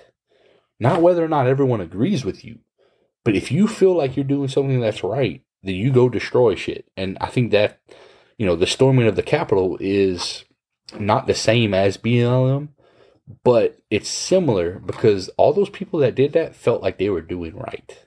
Okay. Exactly. They weren't there to destroy America. They were there to fix America. And I don't agree with them and their methods. But what I'm saying is is I don't agree with BLM. I I, I agree with BLM the message, you know, cuz cuz Yeah. you know, you and I both know like black people get treated like shit sometimes and it's not right. But BLM the organization I don't agree with. I never did. Um and I don't agree with rioting and stealing and destroying shit in the name of BLM. Um, but their message, what they were trying to do, was right. It was morally right, but some of the actions of their extremists were wrong. definitely. And the same, the same on the other side. Like these people, what they wanted to do, they thought was right, but what they actually did was wrong. Um, whether you agree with them or not, it's very similar. I'm not saying it's the same because it's not the same, but it is similar in some aspects. and I've had people That's try to, was, yeah, go ahead. I'm saying that's what I was trying to tell Matthew. I think that's what set him sent him over the edge and actually made him block me after trying to tell him to keep that same energy. I was like, Shit, man, I I mean, he he was he saying they're not similar, and I was like, Yeah. they kind of are similar. And he blocked me because I told him, like, I'm gonna like, because me and him used to debate all the time too, right? And Yeah. um, like it got to the point where I told him I was like, look, I'm gonna say what I want to say. If you want an echo chamber, like if you want to be surrounded by yes men, people who are just gonna tell you what you want to hear, block me. And sure enough, he did. Um, and it didn't really bother me that much. Like I was kind of sad because I considered him to be a friend, you know. And and like how he so easily blocked me. I was like, well, obviously we weren't as good of a friends as I thought we were. Um, now it just doesn't really matter. Uh, you know, but it's just when people get so far up their own ass or their own party's ass where they can't see the light of day. That's that's the problem, and yeah, and that's why I don't like the two party system is because it fosters the idea that we can't admit that we're wrong or concede points you know? Um that's a huge problem and look hey we all nobody wants to be wrong nobody wants to sit here and say look you know what i was wrong nobody likes saying that shit man but to grow as a person, you need to understand what you do wrong and correct it and admit you're wrong. You know, um, it's kind of like lying. Like I, um, I make an active effort never to lie to people. You know, um, one because I feel like eventually the truth comes out. Always, you know. and why do you want to be caught lying? Like, why do you want to look like the ass? Like, tell them the truth. They really want to know the truth. Tell them. Yeah. Does that mean you need to be an asshole about it? No. You could put it in nice terms. Um, but it's the same with debate. Like, if you know you're wrong, if they say something and it clicks in your brain, like, hey, I'm fucking wrong, apologize. Tell them, look, I'm sorry. You're right. I made a mistake. Or uh, sometimes I'll say something and it gets misconstrued, you know? And I'll go back and be like, no, no, no, hold on, hold on. Like, you're not understanding what I'm saying. And I'll try to explain it differently because what they think I'm saying isn't what I'm actually trying to say, you know? No, um, I think that day that Matthew blocked me, I actually, it was actually that post where he said there were literal terrorists storming on the Capitol right now, and I had heard about the, uh, I had heard about the march. Um, honestly, that's kind of what I kind of wavered my faith in Trump a little bit and Mhm. his supporters. Is I heard a post, or I saw a post on my, my Instagram about the march, and one of the big Trump guys I followed was like, the march on the Capitol isn't for the pop culture conservatives. This is for true patriots.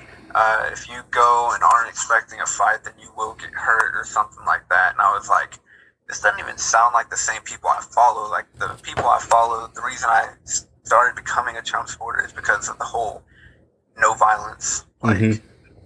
go about it the right way. And this sounds like they're getting ready for a fight. Yeah. And then I Well, saw here- that. My bad. No, no, no, you're good. You're good. Um, here's how I saw it. Okay, like there were people there just protesting. They didn't go into the Capitol. They didn't destroy anything. There was just people there protesting, right? Yeah. And then you had a sect of those people, the extremists, who who actually you know stormed the building, endangered people. Someone died. Like they're extremists, and like I was saying earlier, like that's very similar to how the BLM protests slash riots happened because most of the BLM protests were more peaceful, but they had but they had extremists that went around fucking destroying shit, and taking advantage of the situation. You know. and it Um, gets that groupthink mentality yeah. Oh, definitely. everybody starts to join in on it. Definitely. But here here's my thing, okay? I don't mind calling the people who stormed the Capitol terrorist as long as you don't mind calling the, the BLM extremists who destroyed property and stole also as terrorists. Okay? That's my point. Like if you want to call them a terrorist, okay. The thing is is okay, so like what I grew up understanding what a terrorist is and the definition of what terrorists are to these people currently are two different things. You know, um these days if you're a terrorist, all you have to do is incite terror. You literally all you have to do is make someone afraid of you. and you're a terrorist. Whereas your old definition is whatever you did had to be politically motivated, which don't get me wrong, the, these things fall into that category. Yeah, But what I'm saying is, is all you have to do to be a terrorist is scare people, then most people are probably terrorists, yeah, right? Like I'm a big guy. You you know you, I've told you before. Like I'm six five. I'm pushing over three hundred pounds. Like I can walk into the store and someone can just be afraid of me because of my size.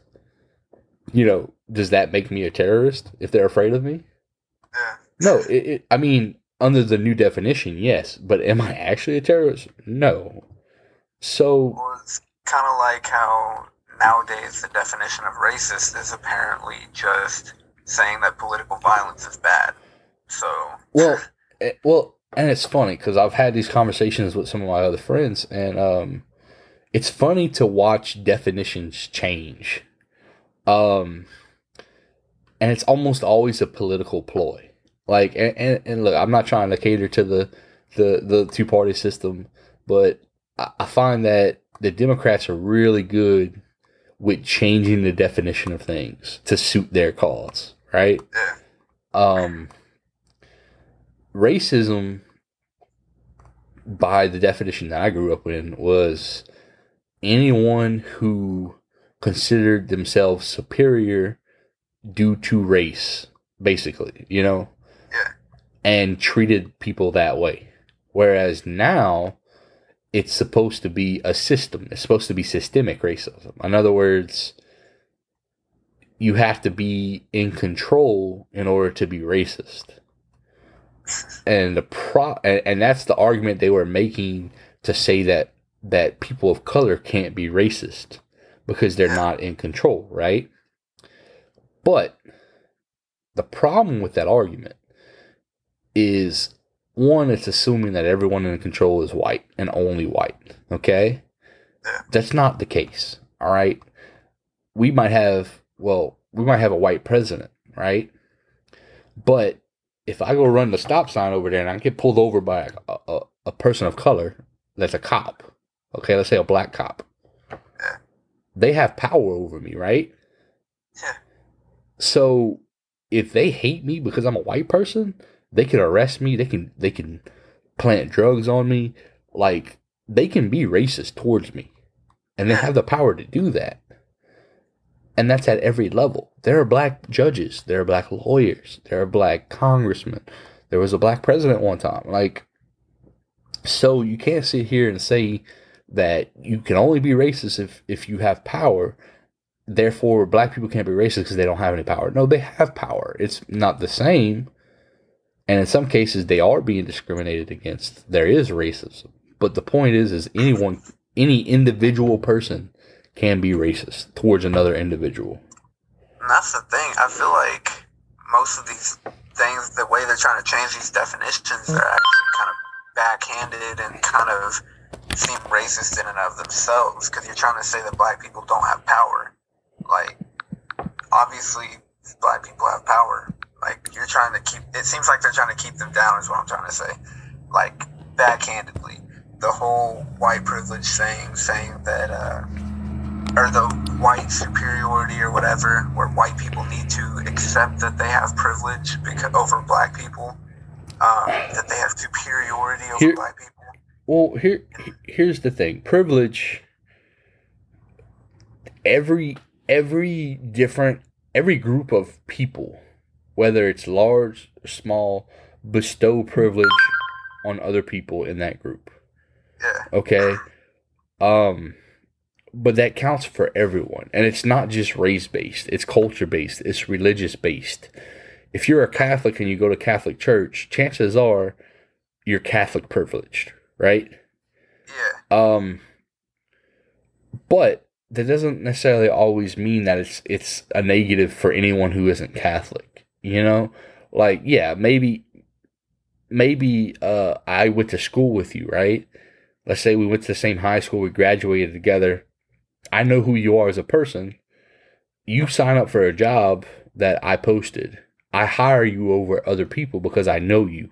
All right? Yeah. Is that is that white privilege because you're white or is that because I grew up with you and I know who you are as a person and I know you're a good worker and I'm doing you a favor? Yeah. And is it No, wrong? Is it that. is it wrong to do that? I don't think it is. Um, Nah. now, now, will I say this? Are there situations where white people get the job over people of color because of their whiteness? I'm sure there are. I'm sure I'm there are sure there racists are. out there, and I'm sure that that does happen. There's statistics to show that it happens. Um, but do I think that's a wholesale method for everyone? No, I don't. I don't think it's a majority. Um, you know, I think it just depends on the people. Uh, I think. Uh, why don't we take an intermission right now, and then we'll get back on this topic. We're, well, we're we're over an hour again, so let's take a break, and then we'll we'll touch back on privilege, and we'll start back up. Okay. Sounds good, bro. All right. All right, we are back. Uh, had a little little break there. Um, we're talking about privilege and kind of how it pertains to the political landscape and and what it's being considered as. Uh, one thing I wanted to say about that particularly is, um, you know, we kind of agreed that on some scale it does exist. Even white privilege to some extent exists. My problem with it is that it's used as a tool to dismiss what some people someone says. Um, especially if you're a white male like me. Um, you know, people who can't come up with a valid argument when you're debating them will quite literally pull the white privilege card out on you and be like, "Well, you have white privilege, so you can't possibly understand what I'm talking about."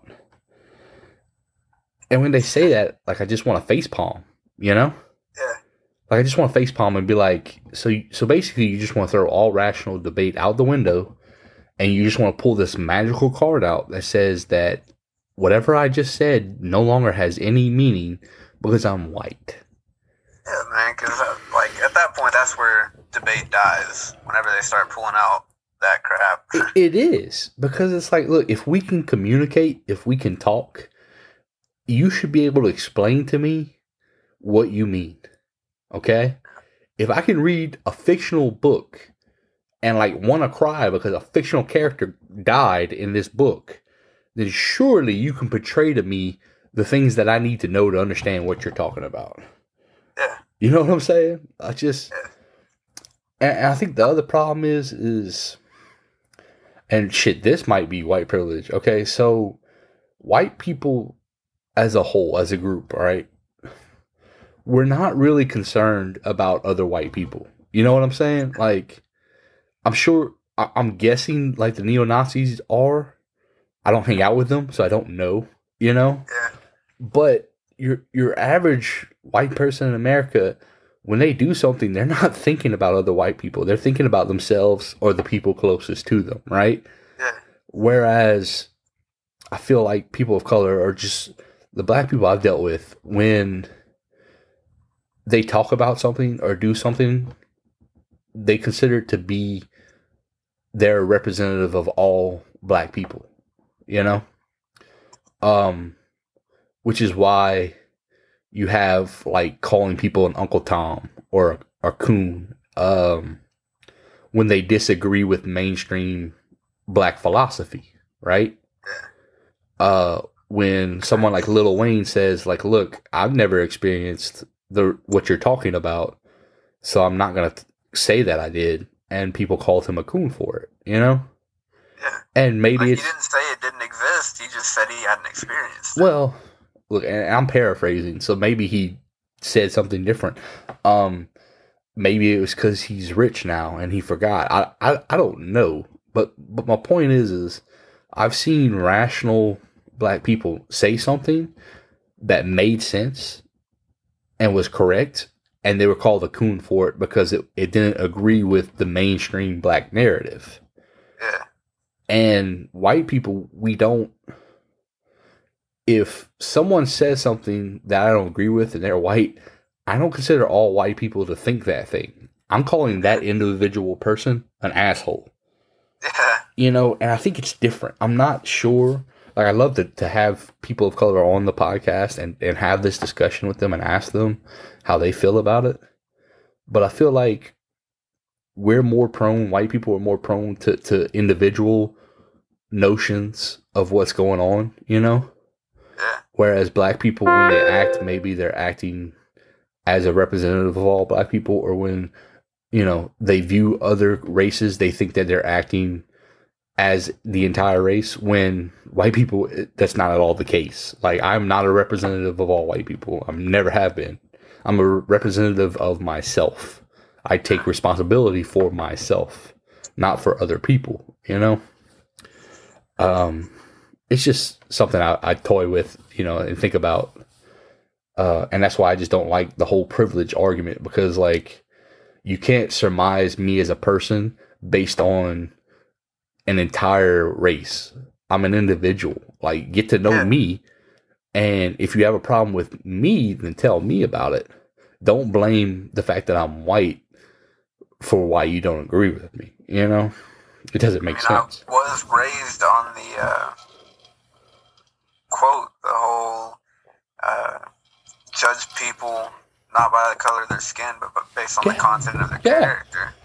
Like, I don't get why that's so difficult for people to understand. Well, yeah, and then it's just it's just it's aggravating when someone's like, "Oh, you're white, so I'm gonna dismiss everything you say." Yeah. Based on the color of your skin, but I'm at the same time I'm gonna complain because people treat me for the color of my skin differently. You know, like does it? Does, how does that make sense? I just don't understand the disconnect there. Well, I've talked to some rational people about it, and they don't really use the whole white privilege argument because they think it's stupid. I've talked to some people who are rational, but they just didn't get into it with me. And their excuse was, well, you just don't know what you're talking about. Okay, well, explain it to me. Like, if you can't explain it to me, then what are you really talking about? Um, I don't have to live I don't have to experience something firsthand to understand what it could be, you know, or to even understand how it would feel. And that's that's the problem. Um, it's kind of the the oppression Olympics, I like to call it, you know, where these groups of people are looking for a reason to be butthurt about stuff, you know, and I'm sitting here going like, look, if if you go out trying to find something bad every day, you're gonna find something bad. Does it mean that it's bad? No, but your, your mental state has you looking for something negative. That can't be healthy. You know, yeah. it, it can't No, be. It can't be healthy to I heard a constantly be looking for a reason to be mad. Go ahead. yeah. I heard a quote today. It was, um, I don't know if it's quite on the same topic or not, but uh, it was um, one son, or there were two sons. One grew up with an alcoholic, uh, went home every day depressed as shit. Just, I'm paraphrasing, obviously, Mm-hmm. but uh, he was just a sad individual. And whenever he was questioned why, he said, I looked at my dad. And then whenever the other brother grew up, became a successful businessman, had a nice wife, nice family, all that, um, and they asked him, like, why, like, what got him to that from where his family was, he just said, I looked at my dad. Like, it kind of shows the two perspectives Mm-hmm. on it. I mean, I've kind of been fortunate enough to live that personally. My Mhm. brother, uh, not that great of a life. Uh, in and out of juvie throughout his teens. Uh, currently living with parents at 26, working a janitor job and blowing all of his money Mhm. every paycheck. Mhm. Um, I'm 19. I'm trying to um, get successful. Obviously, I'm still living with my parents, but I'm at least like working towards a goal and getting there. And my family's always said that I'm like supposed to be the kid that makes it. I guess um, supposed to be the good one. So At least they're supporting you, you know, for sure. Um, it's like I tell people, like I, I always told my wife, like, you know, I don't. We have two kids, and I think the plan is to only have two kids, right? But I told her I was like, after I turned thirty-two, which I just turned thirty-two, I was like, I don't want any more kids. Like that's the cutoff age. I and, I, and I, you know, I, I, I jokingly tell her I was like, look, I want by the time I turn 50, our kids need to be 18 years old so they can be out the house, right? Like you're 18, go do your thing. But look, I'll be honest, realistically, my kids are welcome to stay in my home as long as it takes them to get on their feet. And I stayed with my mom till I was 19, but her and I, we just butted heads, you know? Um, about me staying out later than 10 o'clock, just stuff like that. And it's her home, you know, and she just wanted me to respect her home. But what I wanted to do didn't comply to her guidelines. So the only option left for me at the time was to leave. Now, if I would have been smart, I would have stayed and put up with it because rent's expensive, man. Gas money's expensive. Bills are expensive. So, as someone who's a little bit older than you, um, which I'm sure you do appreciate it, you know, it, it might be tough staying with your parents at 19, but it there's no reason um, to feel any kind of shame for doing that. You know, I, I feel like there's a stigma behind being past 18 and still being living with your parents. You know, now should you should you be 30 living with your parents? Probably not but um you know those first five years i'd say between 18 and 25 look if your parents are willing to help you out by giving you a place to stay so you can save up your money take it use it man. I feel i feel like half the reason student debt's such a huge problem and like all these bills are such a huge problem is because you have kids who just want to get out their house and they don't know how to handle money. And they don't want to feel the shame of being at home with mom and dad. So they go get a fucking apartment that's outrageously priced just so they don't have to live with their parents. And they're they're digging out of a hole the entire time, you know? So um you know, you do you, obviously. I'm just saying to the general public and everything like look, there's nothing wrong with staying with your parents past 18 and making smart decisions with your money you know um and nothing wrong with having fun every once in a while but uh you know be smart with your money man. Save it up. Get you a car. Get you know you have a job. Bust your ass. Like um eventually you'll have kids and a wife but if you have an opportunity to go make some some you know some major cash doing some shitty work but getting it done go do it. Um because it'll make all the difference when you turn 30 you know? Um, I wish I could have done it more when I was younger. Not that I regret my choices, but just I've had to struggle a little bit longer than some people because you know I made some poor choices when I was younger. Um, it is what it is, but you know that's just my point. Uh, I think we're kind of kind of done with the privilege talk. I guess I don't really have much else to say. You have anything else to say on it? just I feel like every person, like different groups, race, uh, gender, whatever. I feel like everyone has privilege in their own way, but I also feel like everyone has adversities they have to face that are different, Yeah, that vary from group to group. So I feel like we should all just respect each other's like privileges and uh, adversities and just kind of Mhm. find common ground. You know. Empathy, man. It's Yeah. you know, uh give people a chance. Um I kind of said this in the last episode I did. Uh you know, I will always give someone I just meet the benefit of the doubt first. And I know that sometimes that's going to lead me to being burned by them. You know what I'm saying? Maybe they'll take advantage or or something like that. But as as a person, as an individual, I would rather meet every person and treat them in a positive aspect first and get burned than always treating them negatively or assuming the worst to start and then being wrong, you know? Um, so I give people a chance. Um, and if they prove you wrong, well, hey, at least I, I held up my end of the bargain, you know? Be, be, I feel like go ahead. I feel like most people are good people.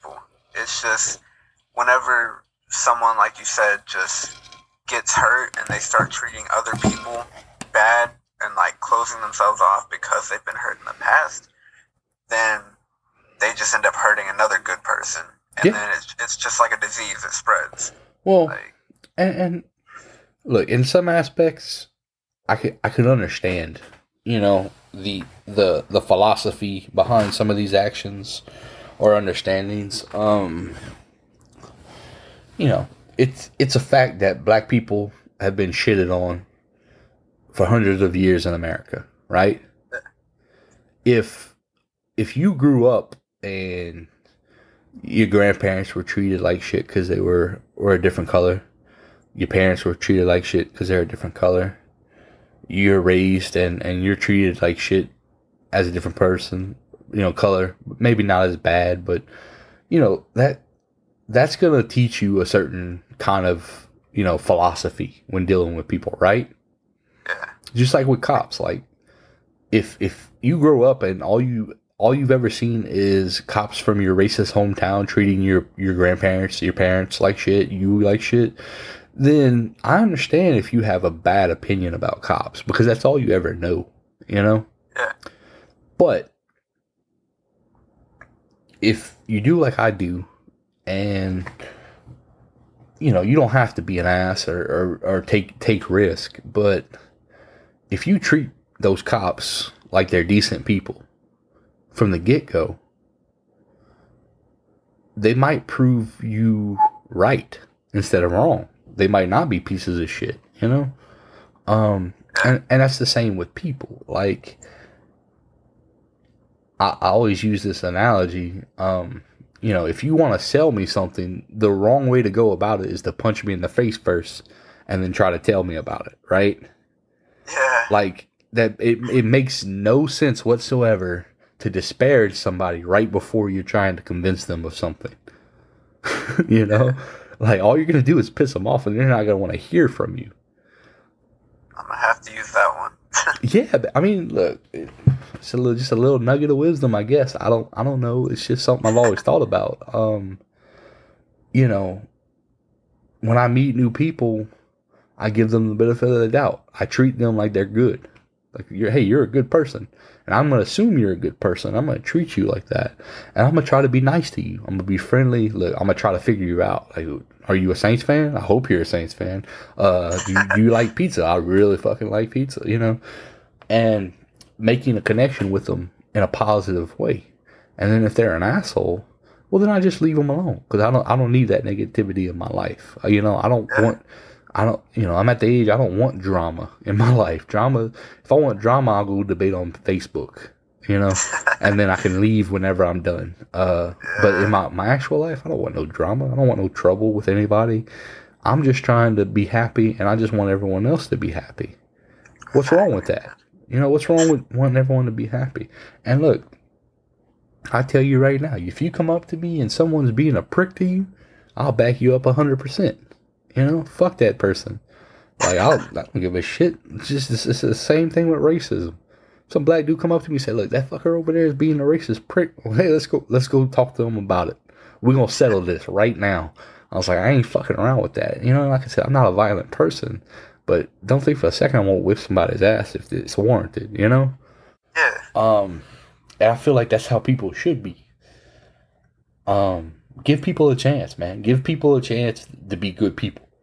And I feel like most people are going to rise to the occasion and they're going to be good people. Exactly. And that's all I'm asking. I think that's all you're asking too, right? Just try to be Yeah. good. Try to give them a chance. Um, I feel like today people are trying to trip you up. They're trying to find out how you're a terrible person and then use it against you. I've, I've seen that all the time in debates. People aren't debating what you're talking about. They're trying to make you look bad. Yeah. And how does that make sense? You know?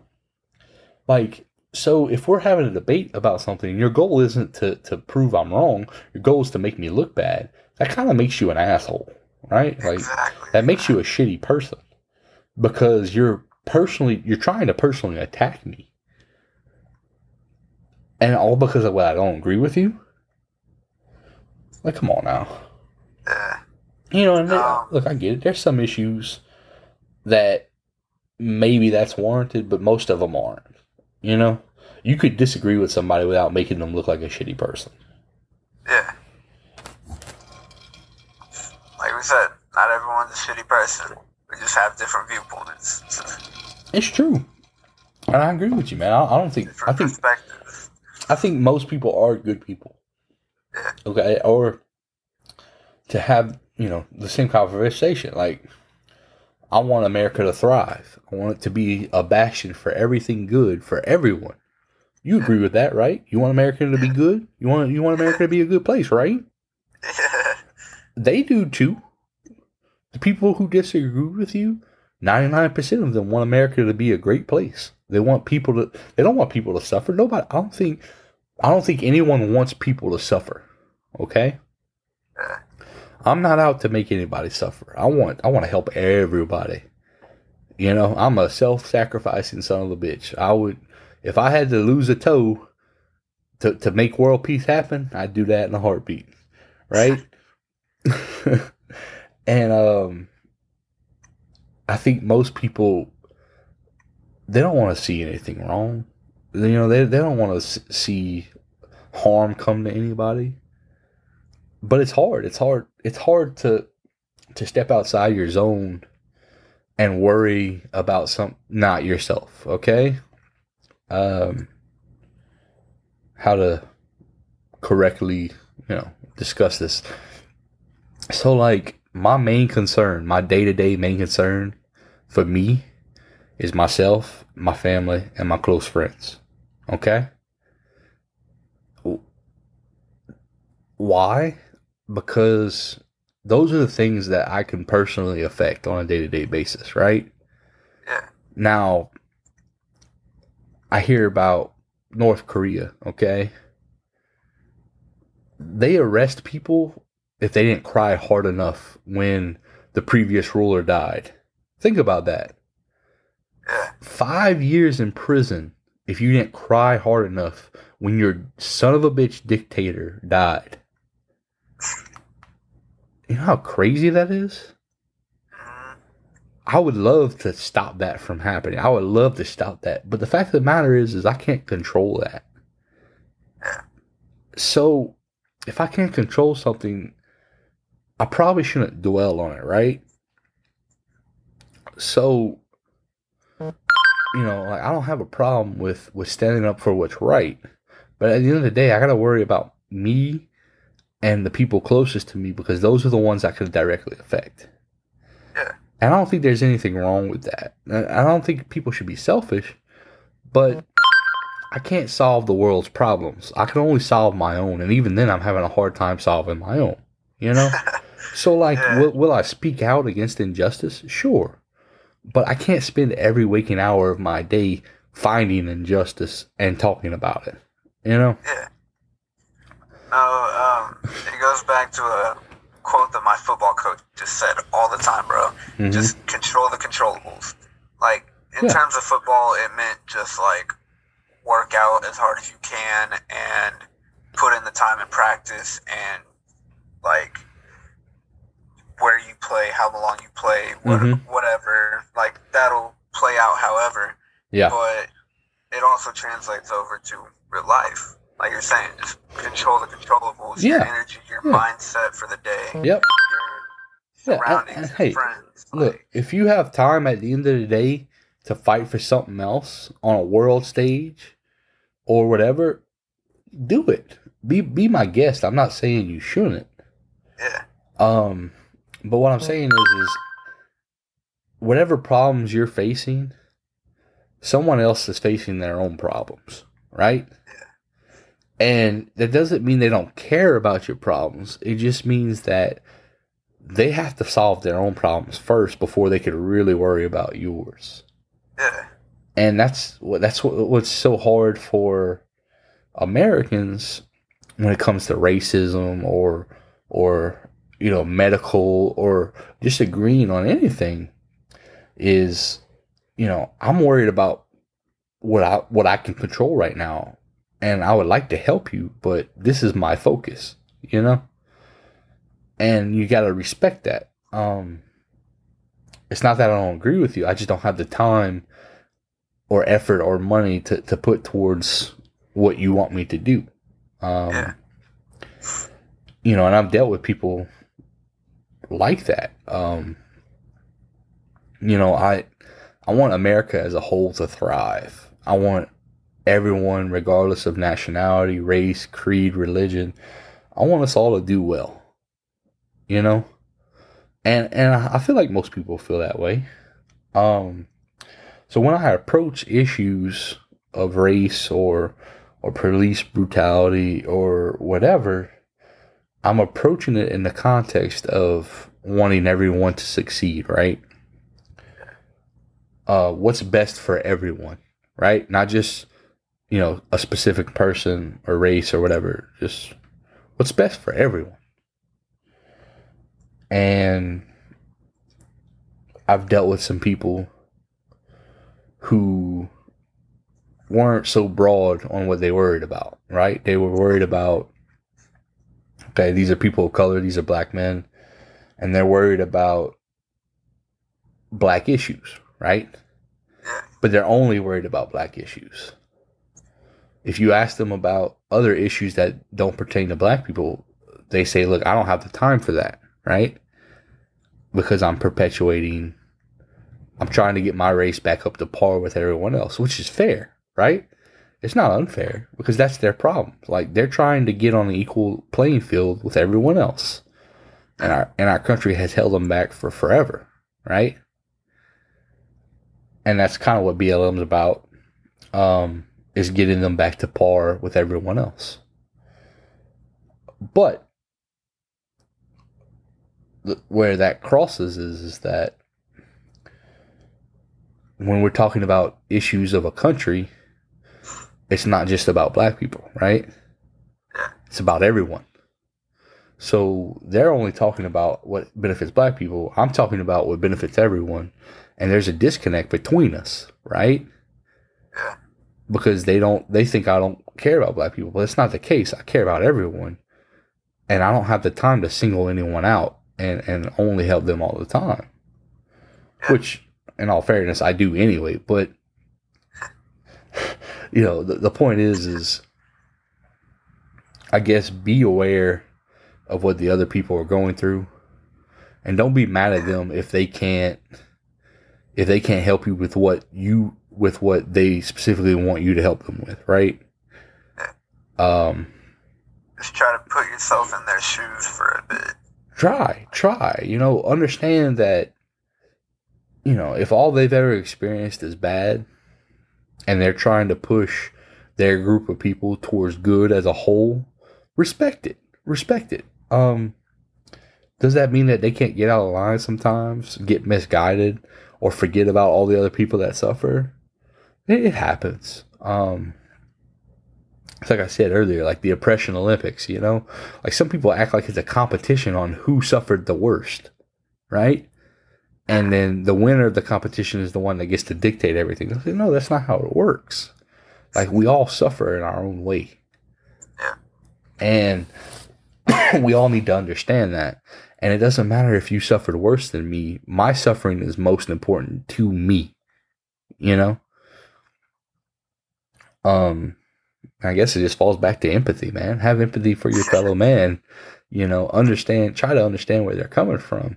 Because if you can do that, if you can understand where they're coming from, nine times out of ten, you're going to get along with them. You know what I'm saying?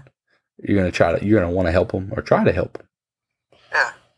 And hey, if you got the time, do it, man. Help your fellow man. You know, understand where they're coming from. I think we could solve a lot of problems if we all did that. Agreed. Agreed.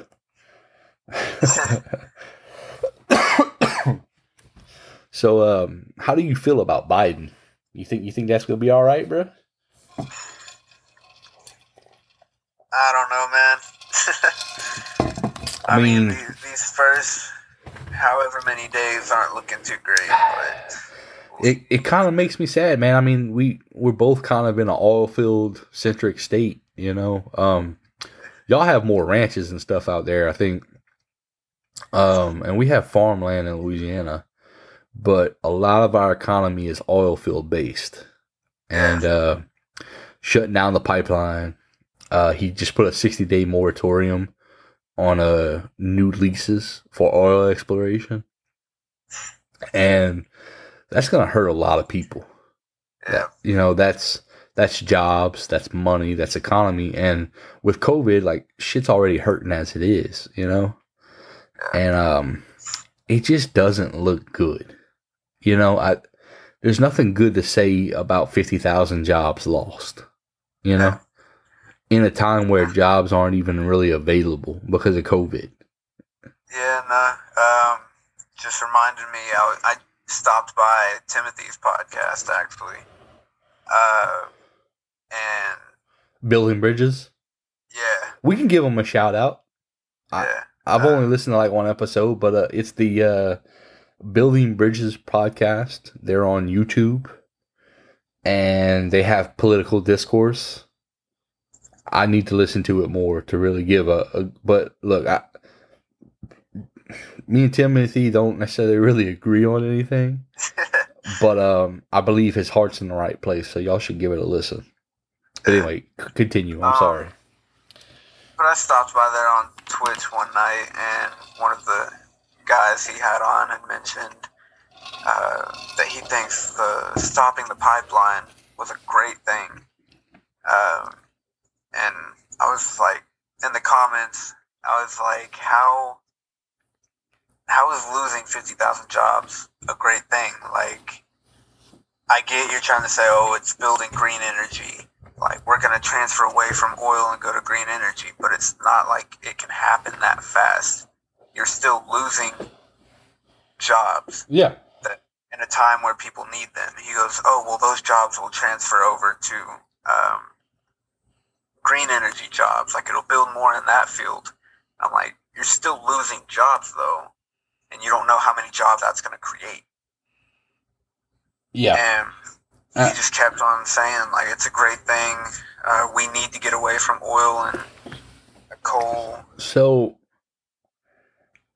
I worked I worked pipeline for four or five months in Alvin, Texas. Do you know where Alvin, Texas is? I do. Oh, you do. Okay, so it's it's about a mile, uh, a mile. It's about an hour south of Houston, roughly, right? Yeah. And we worked on a, think it was like a twenty something mile stretch of pipe that needed to be replaced. It was thirty two inch pipe, right? Natural gas is flowing through it and all this other shit. All right. So I'll I'll give people a rundown who doesn't have experience with pipeline. These men work whatever however long the job is. It don't matter if it's 2 months or 2 years. That's what they work. Okay? And don't get me wrong, it, the money's nice. You get a lot of hours. You're gonna work 12 days a week. Shit, I worked two and a half months straight with no days off. 12 plus hours a day. I did that shit. All right. But here's the thing when, them, when, when the job's over with, these guys get laid off. Okay. The company lays them off. And when the company gets another job, they hire them back on. So in between jobs, these people don't have money. Okay? They're not they don't have a solid income. And I'm gonna be honest with you, most of them aren't smart with their money. so they can collect unemployment usually for a little while, but they don't have any money coming in really after that, and they're waiting on another job. So when you shut down a pipeline job like that, and the job already started, they already started building it, right? They already started digging up the pipe and everything. So whatever company took that contract, they're losing money because they didn't finish the job. So not only are you hurting a company, you're hurting all those employees because all those employees were waiting for a job to show up, and COVID probably shut them down to begin with, right? So they got this job, they're going back to work, and they think they're going to be working for a while, and you just shut it down. They don't have a job anymore, and there's no other jobs because your president just decided we're not going to do pipelines for now, right? We're going to shut that shit down. We're going towards green energy. Well, where are these people supposed to work? Right? Exactly. Where, where are they supposed to go? Half, half, it's like 50% of all small businesses in America are shut down for good. In some cities, it's 70 to 80%. And these men are, and women are supposed to find another job. When there's not really a whole lot of jobs going around right now. That's hard, man. That's hard. I worked oil field, okay? Now, this moratorium on, on, on new drilling sites or, or new exploratory sites, that's rough, man. Okay, I used to work at a dock in Fourchon, Louisiana. I worked seven days a week, 12 hour days plus. All right. And we'd load out boats to go to rigs. And some of them were crew boats. So you would see an entire crew for a rig go. Well, for about a month, every every couple of days, you see some crews come in, 40 or 50 people at a time. And they tell each other goodbye, wish them each other good luck. They all got laid off. They're all going home without a job because of the actions of the president. I want people to think about that. I, I, I live in a, a state whose economy is solely driven, well, not solely driven, but a big portion of its economy is based off of oil field workers. And then you hear hundreds of thousands of people got laid off because of the president's decisions on oil. It happened during Obama's presidency. It opened back up under Trump for a little while, but then COVID hit and it got shut down. And then now Biden's hitting it and it's going to hurt it more. More people are going to lose their jobs. And there ain't a whole lot of jobs around to be getting because of COVID. That's rough, man. And look, it's like I tell people whether I voted for the president or not, I hope the president is the best president we ever had every single time. Why? Because I want America to thrive. I want America to be a great country. So whether I like Biden or not, I hope he's the best president we ever had. So far, though, he's not doing good. 50,000 jobs is, is still a lot, right? That's still a lot. And then he's talking about doing other things that could harm more people. And all for what? For green energy? Look, you know what wind turbines require to operate? Oil. You know that? Battery uh-huh. cars require lithium. You have to mine that from the earth. Yeah. You destroy that site. Right? And look, I'm not saying there can't be better practices when it comes to oil or, or pipelines. Fracking.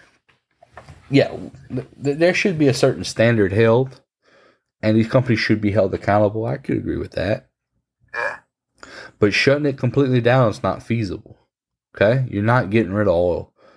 Everything we have, from the soles on your shoes to your cars to rubber to plastics, that's all derivatives of oil. So you really got to think about that. I mean, look, do I want to save the earth? Yes, I do. I don't want I don't want nothing bad to happen, and we we can definitely be more mindful of, of such things. I was like, but we could also there's technology out there where we can reduce our carbon footprint and still use oil to a certain degree. Um, the pipeline, I don't know. That's that's that's. It's been a long time since I, I researched that. Um, unless my memory's playing tricks on me. I'm pretty sure that originally the Native Americans agreed with the pipeline to go through, and then something happened, and then they wanted more money. And that's where the, the dispute was, right? Yeah. And then all the environmentalists got involved, and it became well, we don't want y'all poisoning our our drinking water or whatever, right? Which, look, I'm not saying that's not a fair assumption. All spills happen; they happen all the time. But I worked at a fuel dock. Okay, we provided fuel and oil and everything else.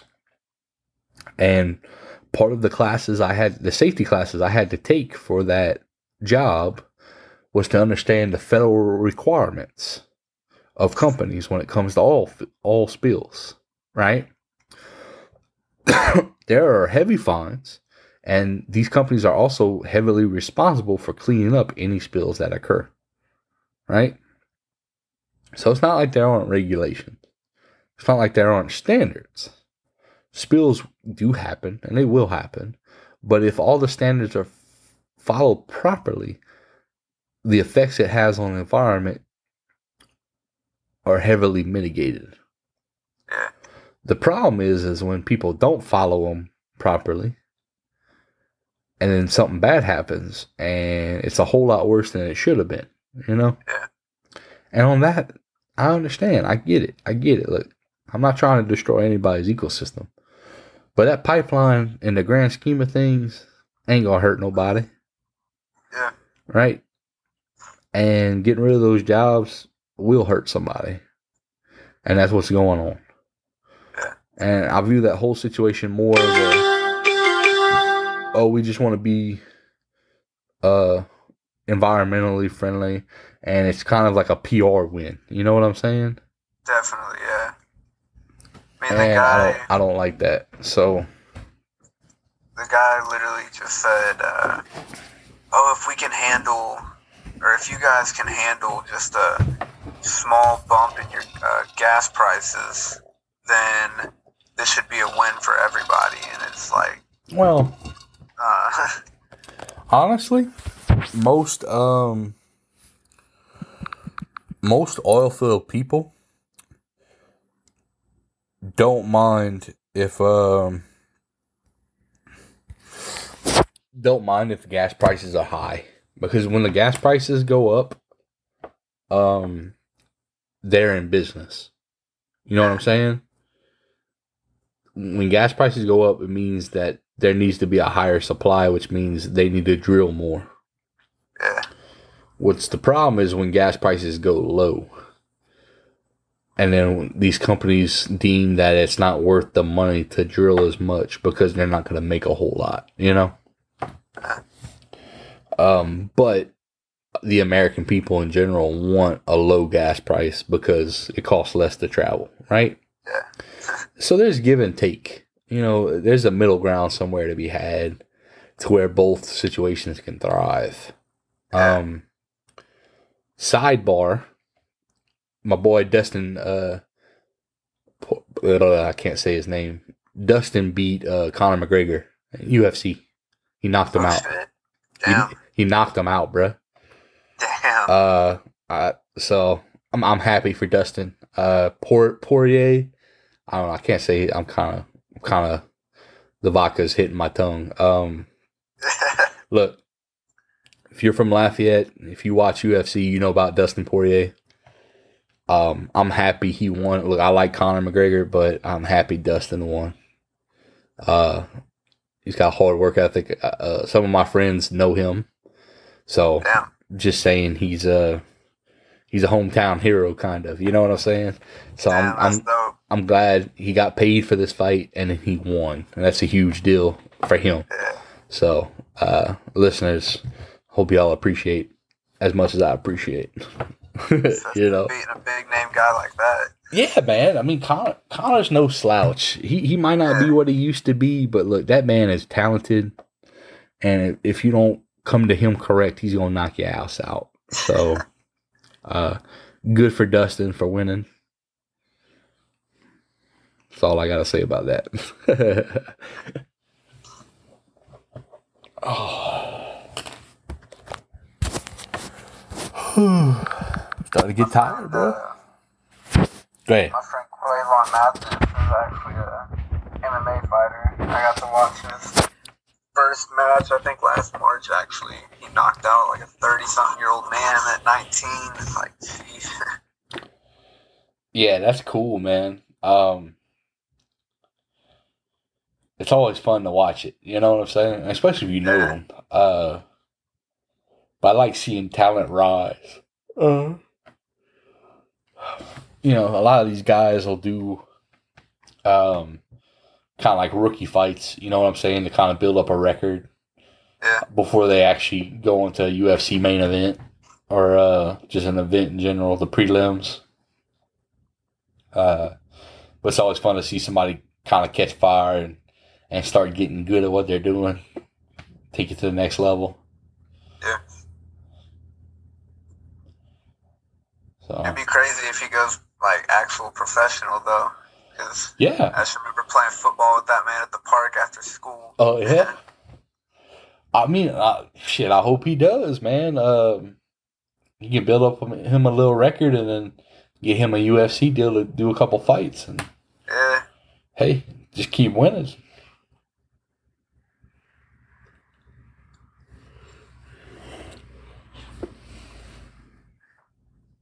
Vodka hitting you? Uh, a little bit. It's making me tired Yeah. more than anything because I've, I've been slow sipping it. You know. Um, I'm not what they would call buzzing yet. I'm just loose. Gotcha. So that's all good. Be all right. Um, let's go ahead and do a couple more questions, I guess. So unless you want to do another deep dive into heavy political shit, but I feel like we covered enough uh, for tonight. Um, what is okay? So I know what your favorite sports team is, but go ahead and let them know what your favorite sports team is. You already know the Pittsburgh Steelers. The bro. Pittsburgh Steelers. Why are the Steelers your your your your team? You live in Texas. Did you used to live in Pittsburgh? Nah, Texan born and raised, but uh, I actually used to hate football. Uh huh. Uh, I was a heavy nerd, bro. Like my brother was into football. I thought it was stupid. I was like, why would you want to hit other people and hurt yourself? Like, nah. Because it's fun. But uh, yeah. Um, but I think I came home from school and I my brother had the Super Bowl on back in 09 Uh huh. and I was minding my own business, doing my own thing, but then I happened to walk in and look at the TV, and the very first play I saw was that uh, James Harrison 100 yard pick six in the Super Bowl. Gotcha. Uh huh. Like, seeing all the screams and all that, and I was like, man, that's actually pretty cool. Something electric, Uh, huh? Yeah.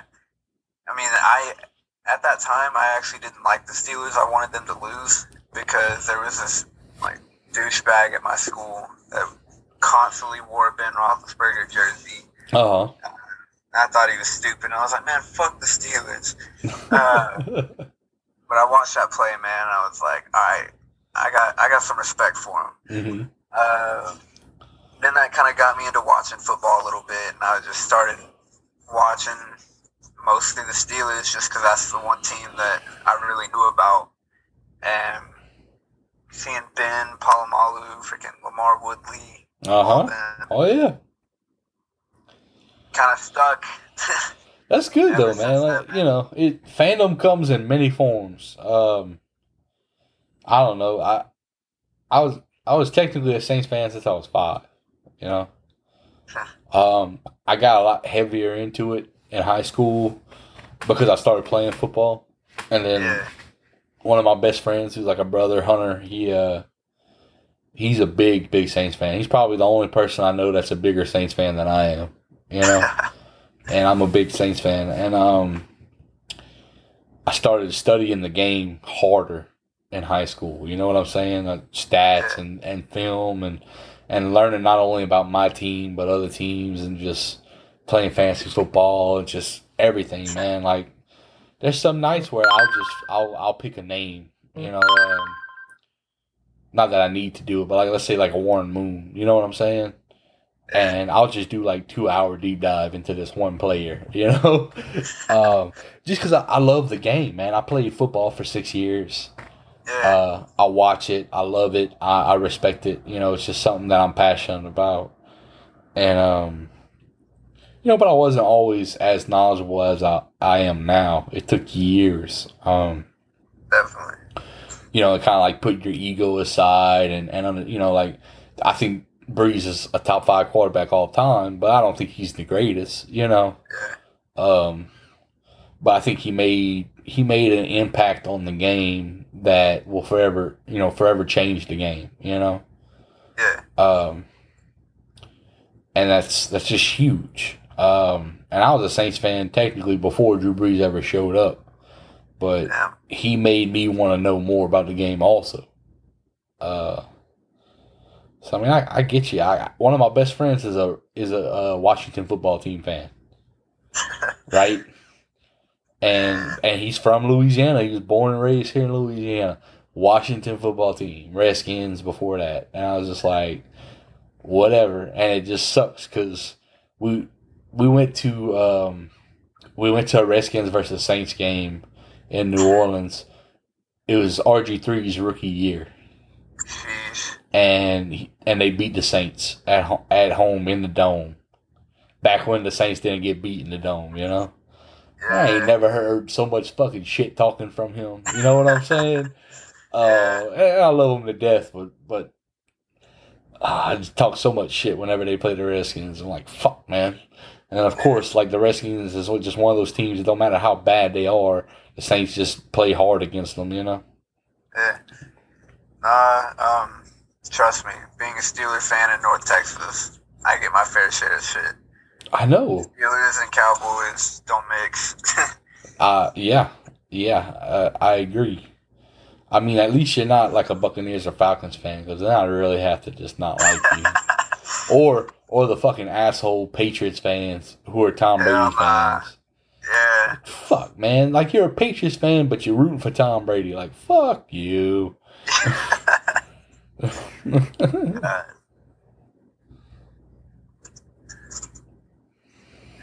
Hmm. Yeah, man. I uh, I know some of my listeners just they aren't about football, but it's a, it's just as fun as D and D, bro. you just gotta understand what's going on and appreciate it. That's all. honestly, like, it wasn't until my eighth grade year that I started playing. Uh, and not, even then, I was still kind of like semi into it. Yeah. But I really took pride in being an offensive lineman. Like, Mhm. everyone kind of shit talked on them. Uh, saying, "Oh, that's just where they put the fat people," and it's like, no, I want to actually make something like, Man, I was an offensive lineman. Get get the fuck out of here. yeah, Look, man, games are won in the trenches, son. exactly. You better bro. tell them. Um, I actually posted a picture about an offensive lineman. Hold up. It's kind of like a motto for offensive linemen. I posted on my uh, Instagram, Uh huh. and it got over 500 likes, bro. Nice. Shit was crazy. Uh, Give me one second. Give me one second. Gotcha.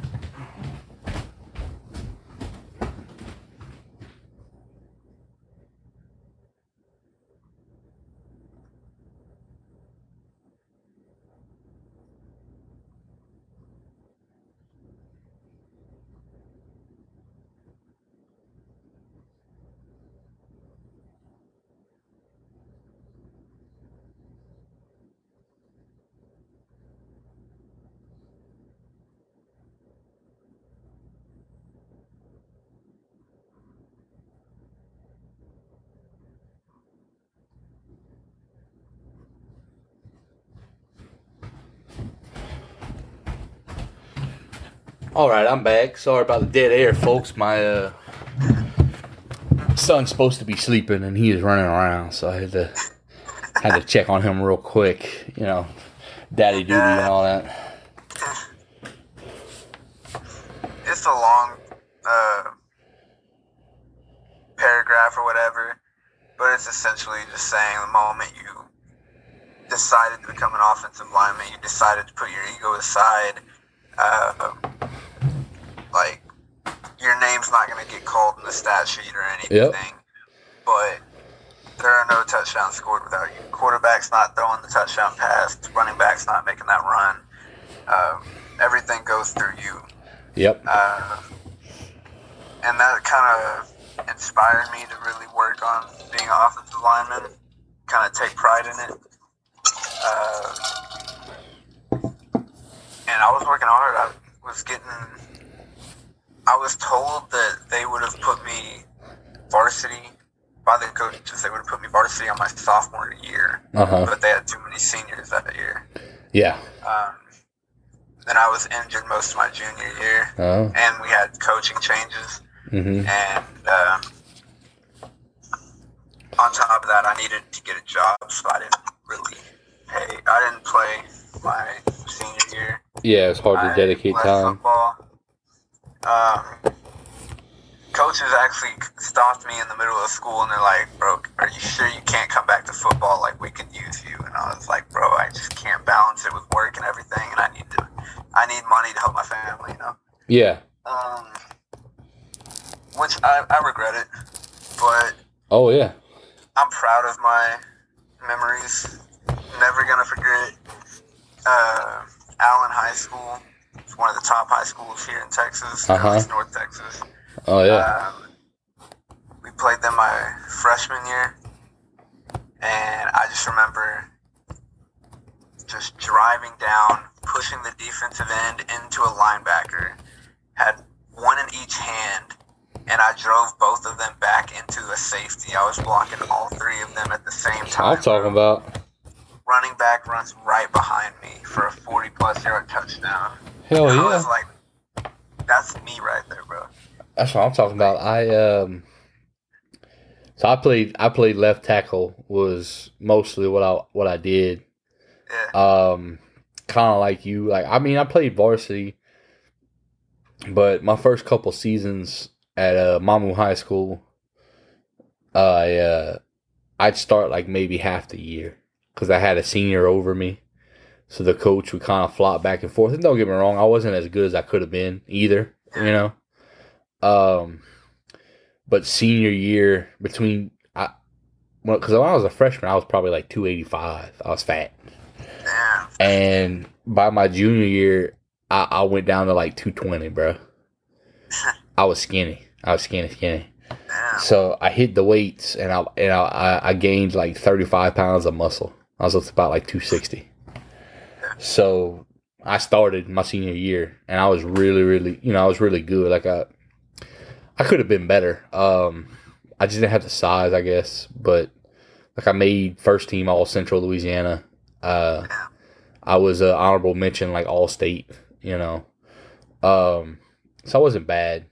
But uh, I started left tackle, but I, I right tackle got hurt, so I ended up playing right tackle. And uh, it was like our first round of the playoffs, and I blocked for two rushing touchdowns on my side. Um, we had an amazing running back called his name was Rob Walker. He even played some college ball. And uh, I remember telling him like, "Look, I can beat this guy. Go on my inside," you know. And and I remember blocking, and he get the touchdown. Just you know, I was I was happy. And don't get me wrong, it wasn't just me; it was the other guy too. And but you know, you feel you feel happy that you did your job, and it led to scoring touchdown. And um, you know, and it's, it's like you said, man, touchdowns don't get scored if if nobody's blocking. The quarterback's gonna eat shit. The running back's gonna eat shit. Like you know, uh, the the O line and even the D line, man, a good D line, shit, man, you could blow up plays all day.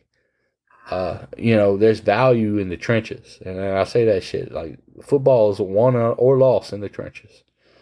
Um, so I mean, but the quarterbacks, if they're worth their salt, they they know that.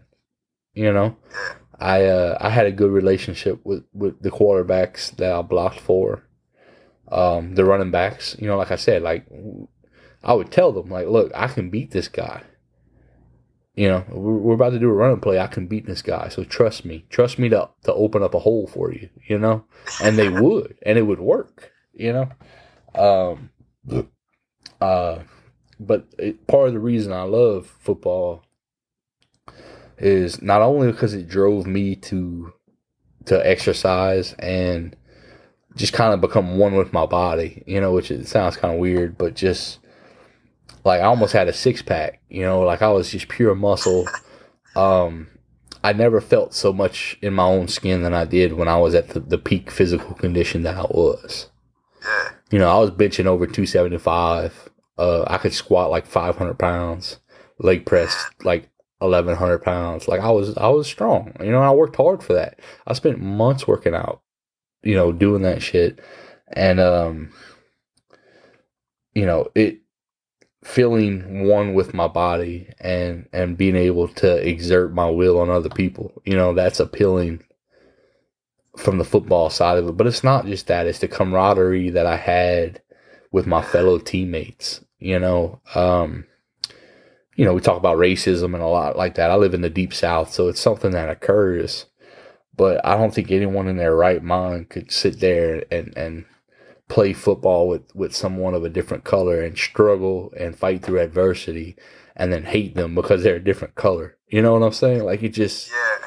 that's why I love sports. I, I feel like it it can help bridge the gap between people, whether they disagree or not. Like playing football is the, one of the best things that ever happened to me because it allowed me to to struggle side by side with someone who's different than me in in various ways, not just race, but just all different kind of ways, and we get along. You know, we were a team, um, which my little team was pretty successful. You know, we'd win a lot of games and everything like that. We had a good head coach, um, and his coaching style obviously helped get us there. But one of the business factors w- was the fact that even if we get pissed off each other at each other at practice or whatever, um,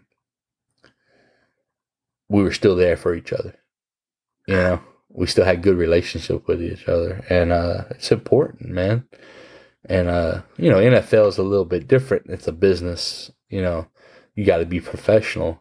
But the teams that are successful always seem to to be on the same page. You know, um, it's one of the things I like about the Saints is their uh, you know, they talk about how good an organization is or, or how their locker room is. And, and the Saints have one of the best locker rooms in the league.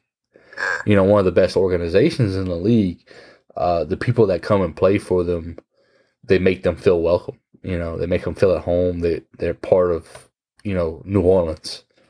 Um, and I think that leads to a lot of success for them, you know, because they get along, because even if they're somewhat greedy, they're still team players, you know.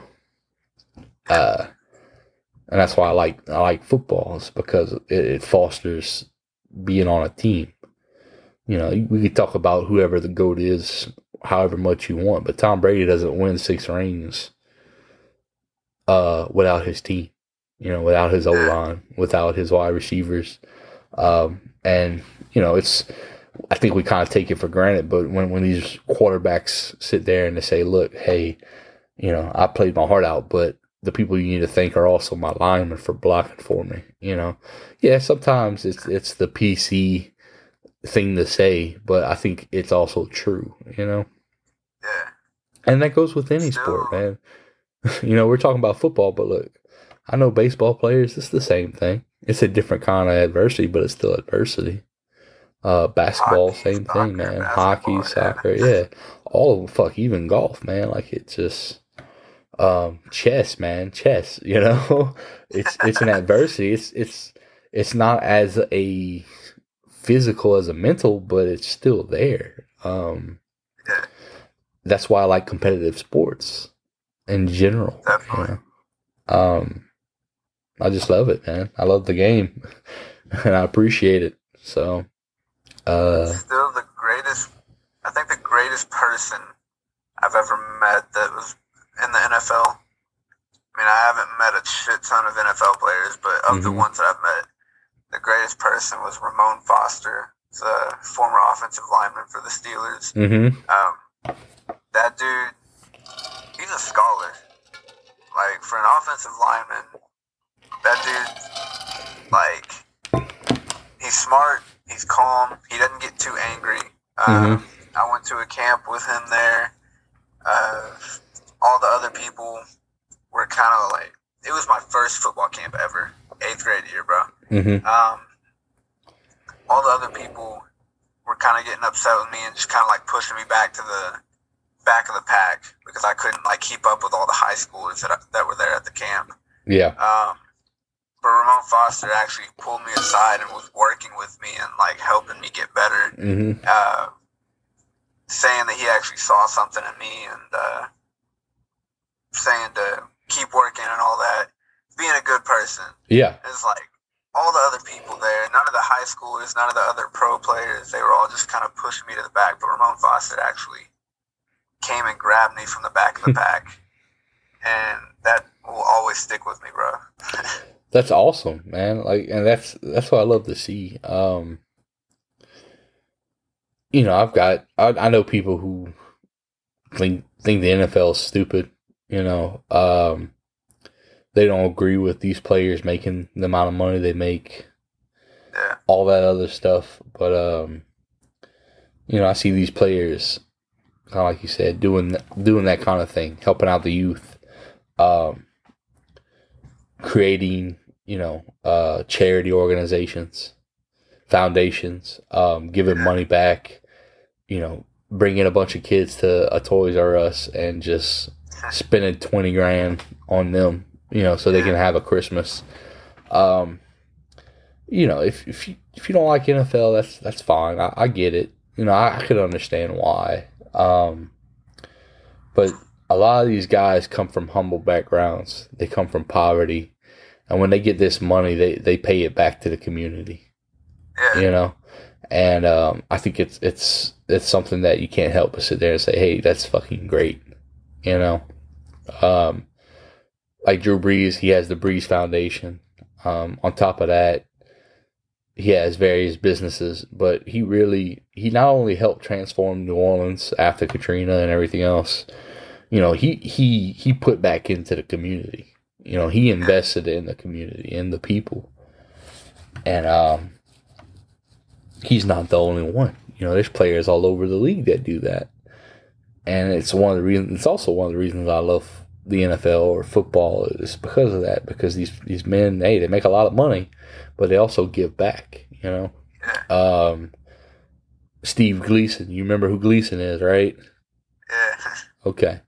So for for the listeners, Gleason was uh, a special teams guy on the Saints, and he blocked a a kick attempt. Uh, it was a field goal attempt. Um, versus the Falcons, I believe, in the playoffs. He blocked it, and it helped the Saints go on to win a Super Bowl and um, he's a very you know fiery kind of player, even though he was only special teams.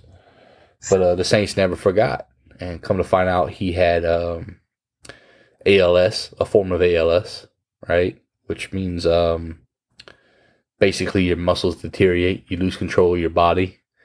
Um, your mind is still intact; it doesn't affect your mind, but you can't move, right? And this is an NFL player, and this is someone who played football his entire life, who was a physical specimen, and um, he lost the ability to play.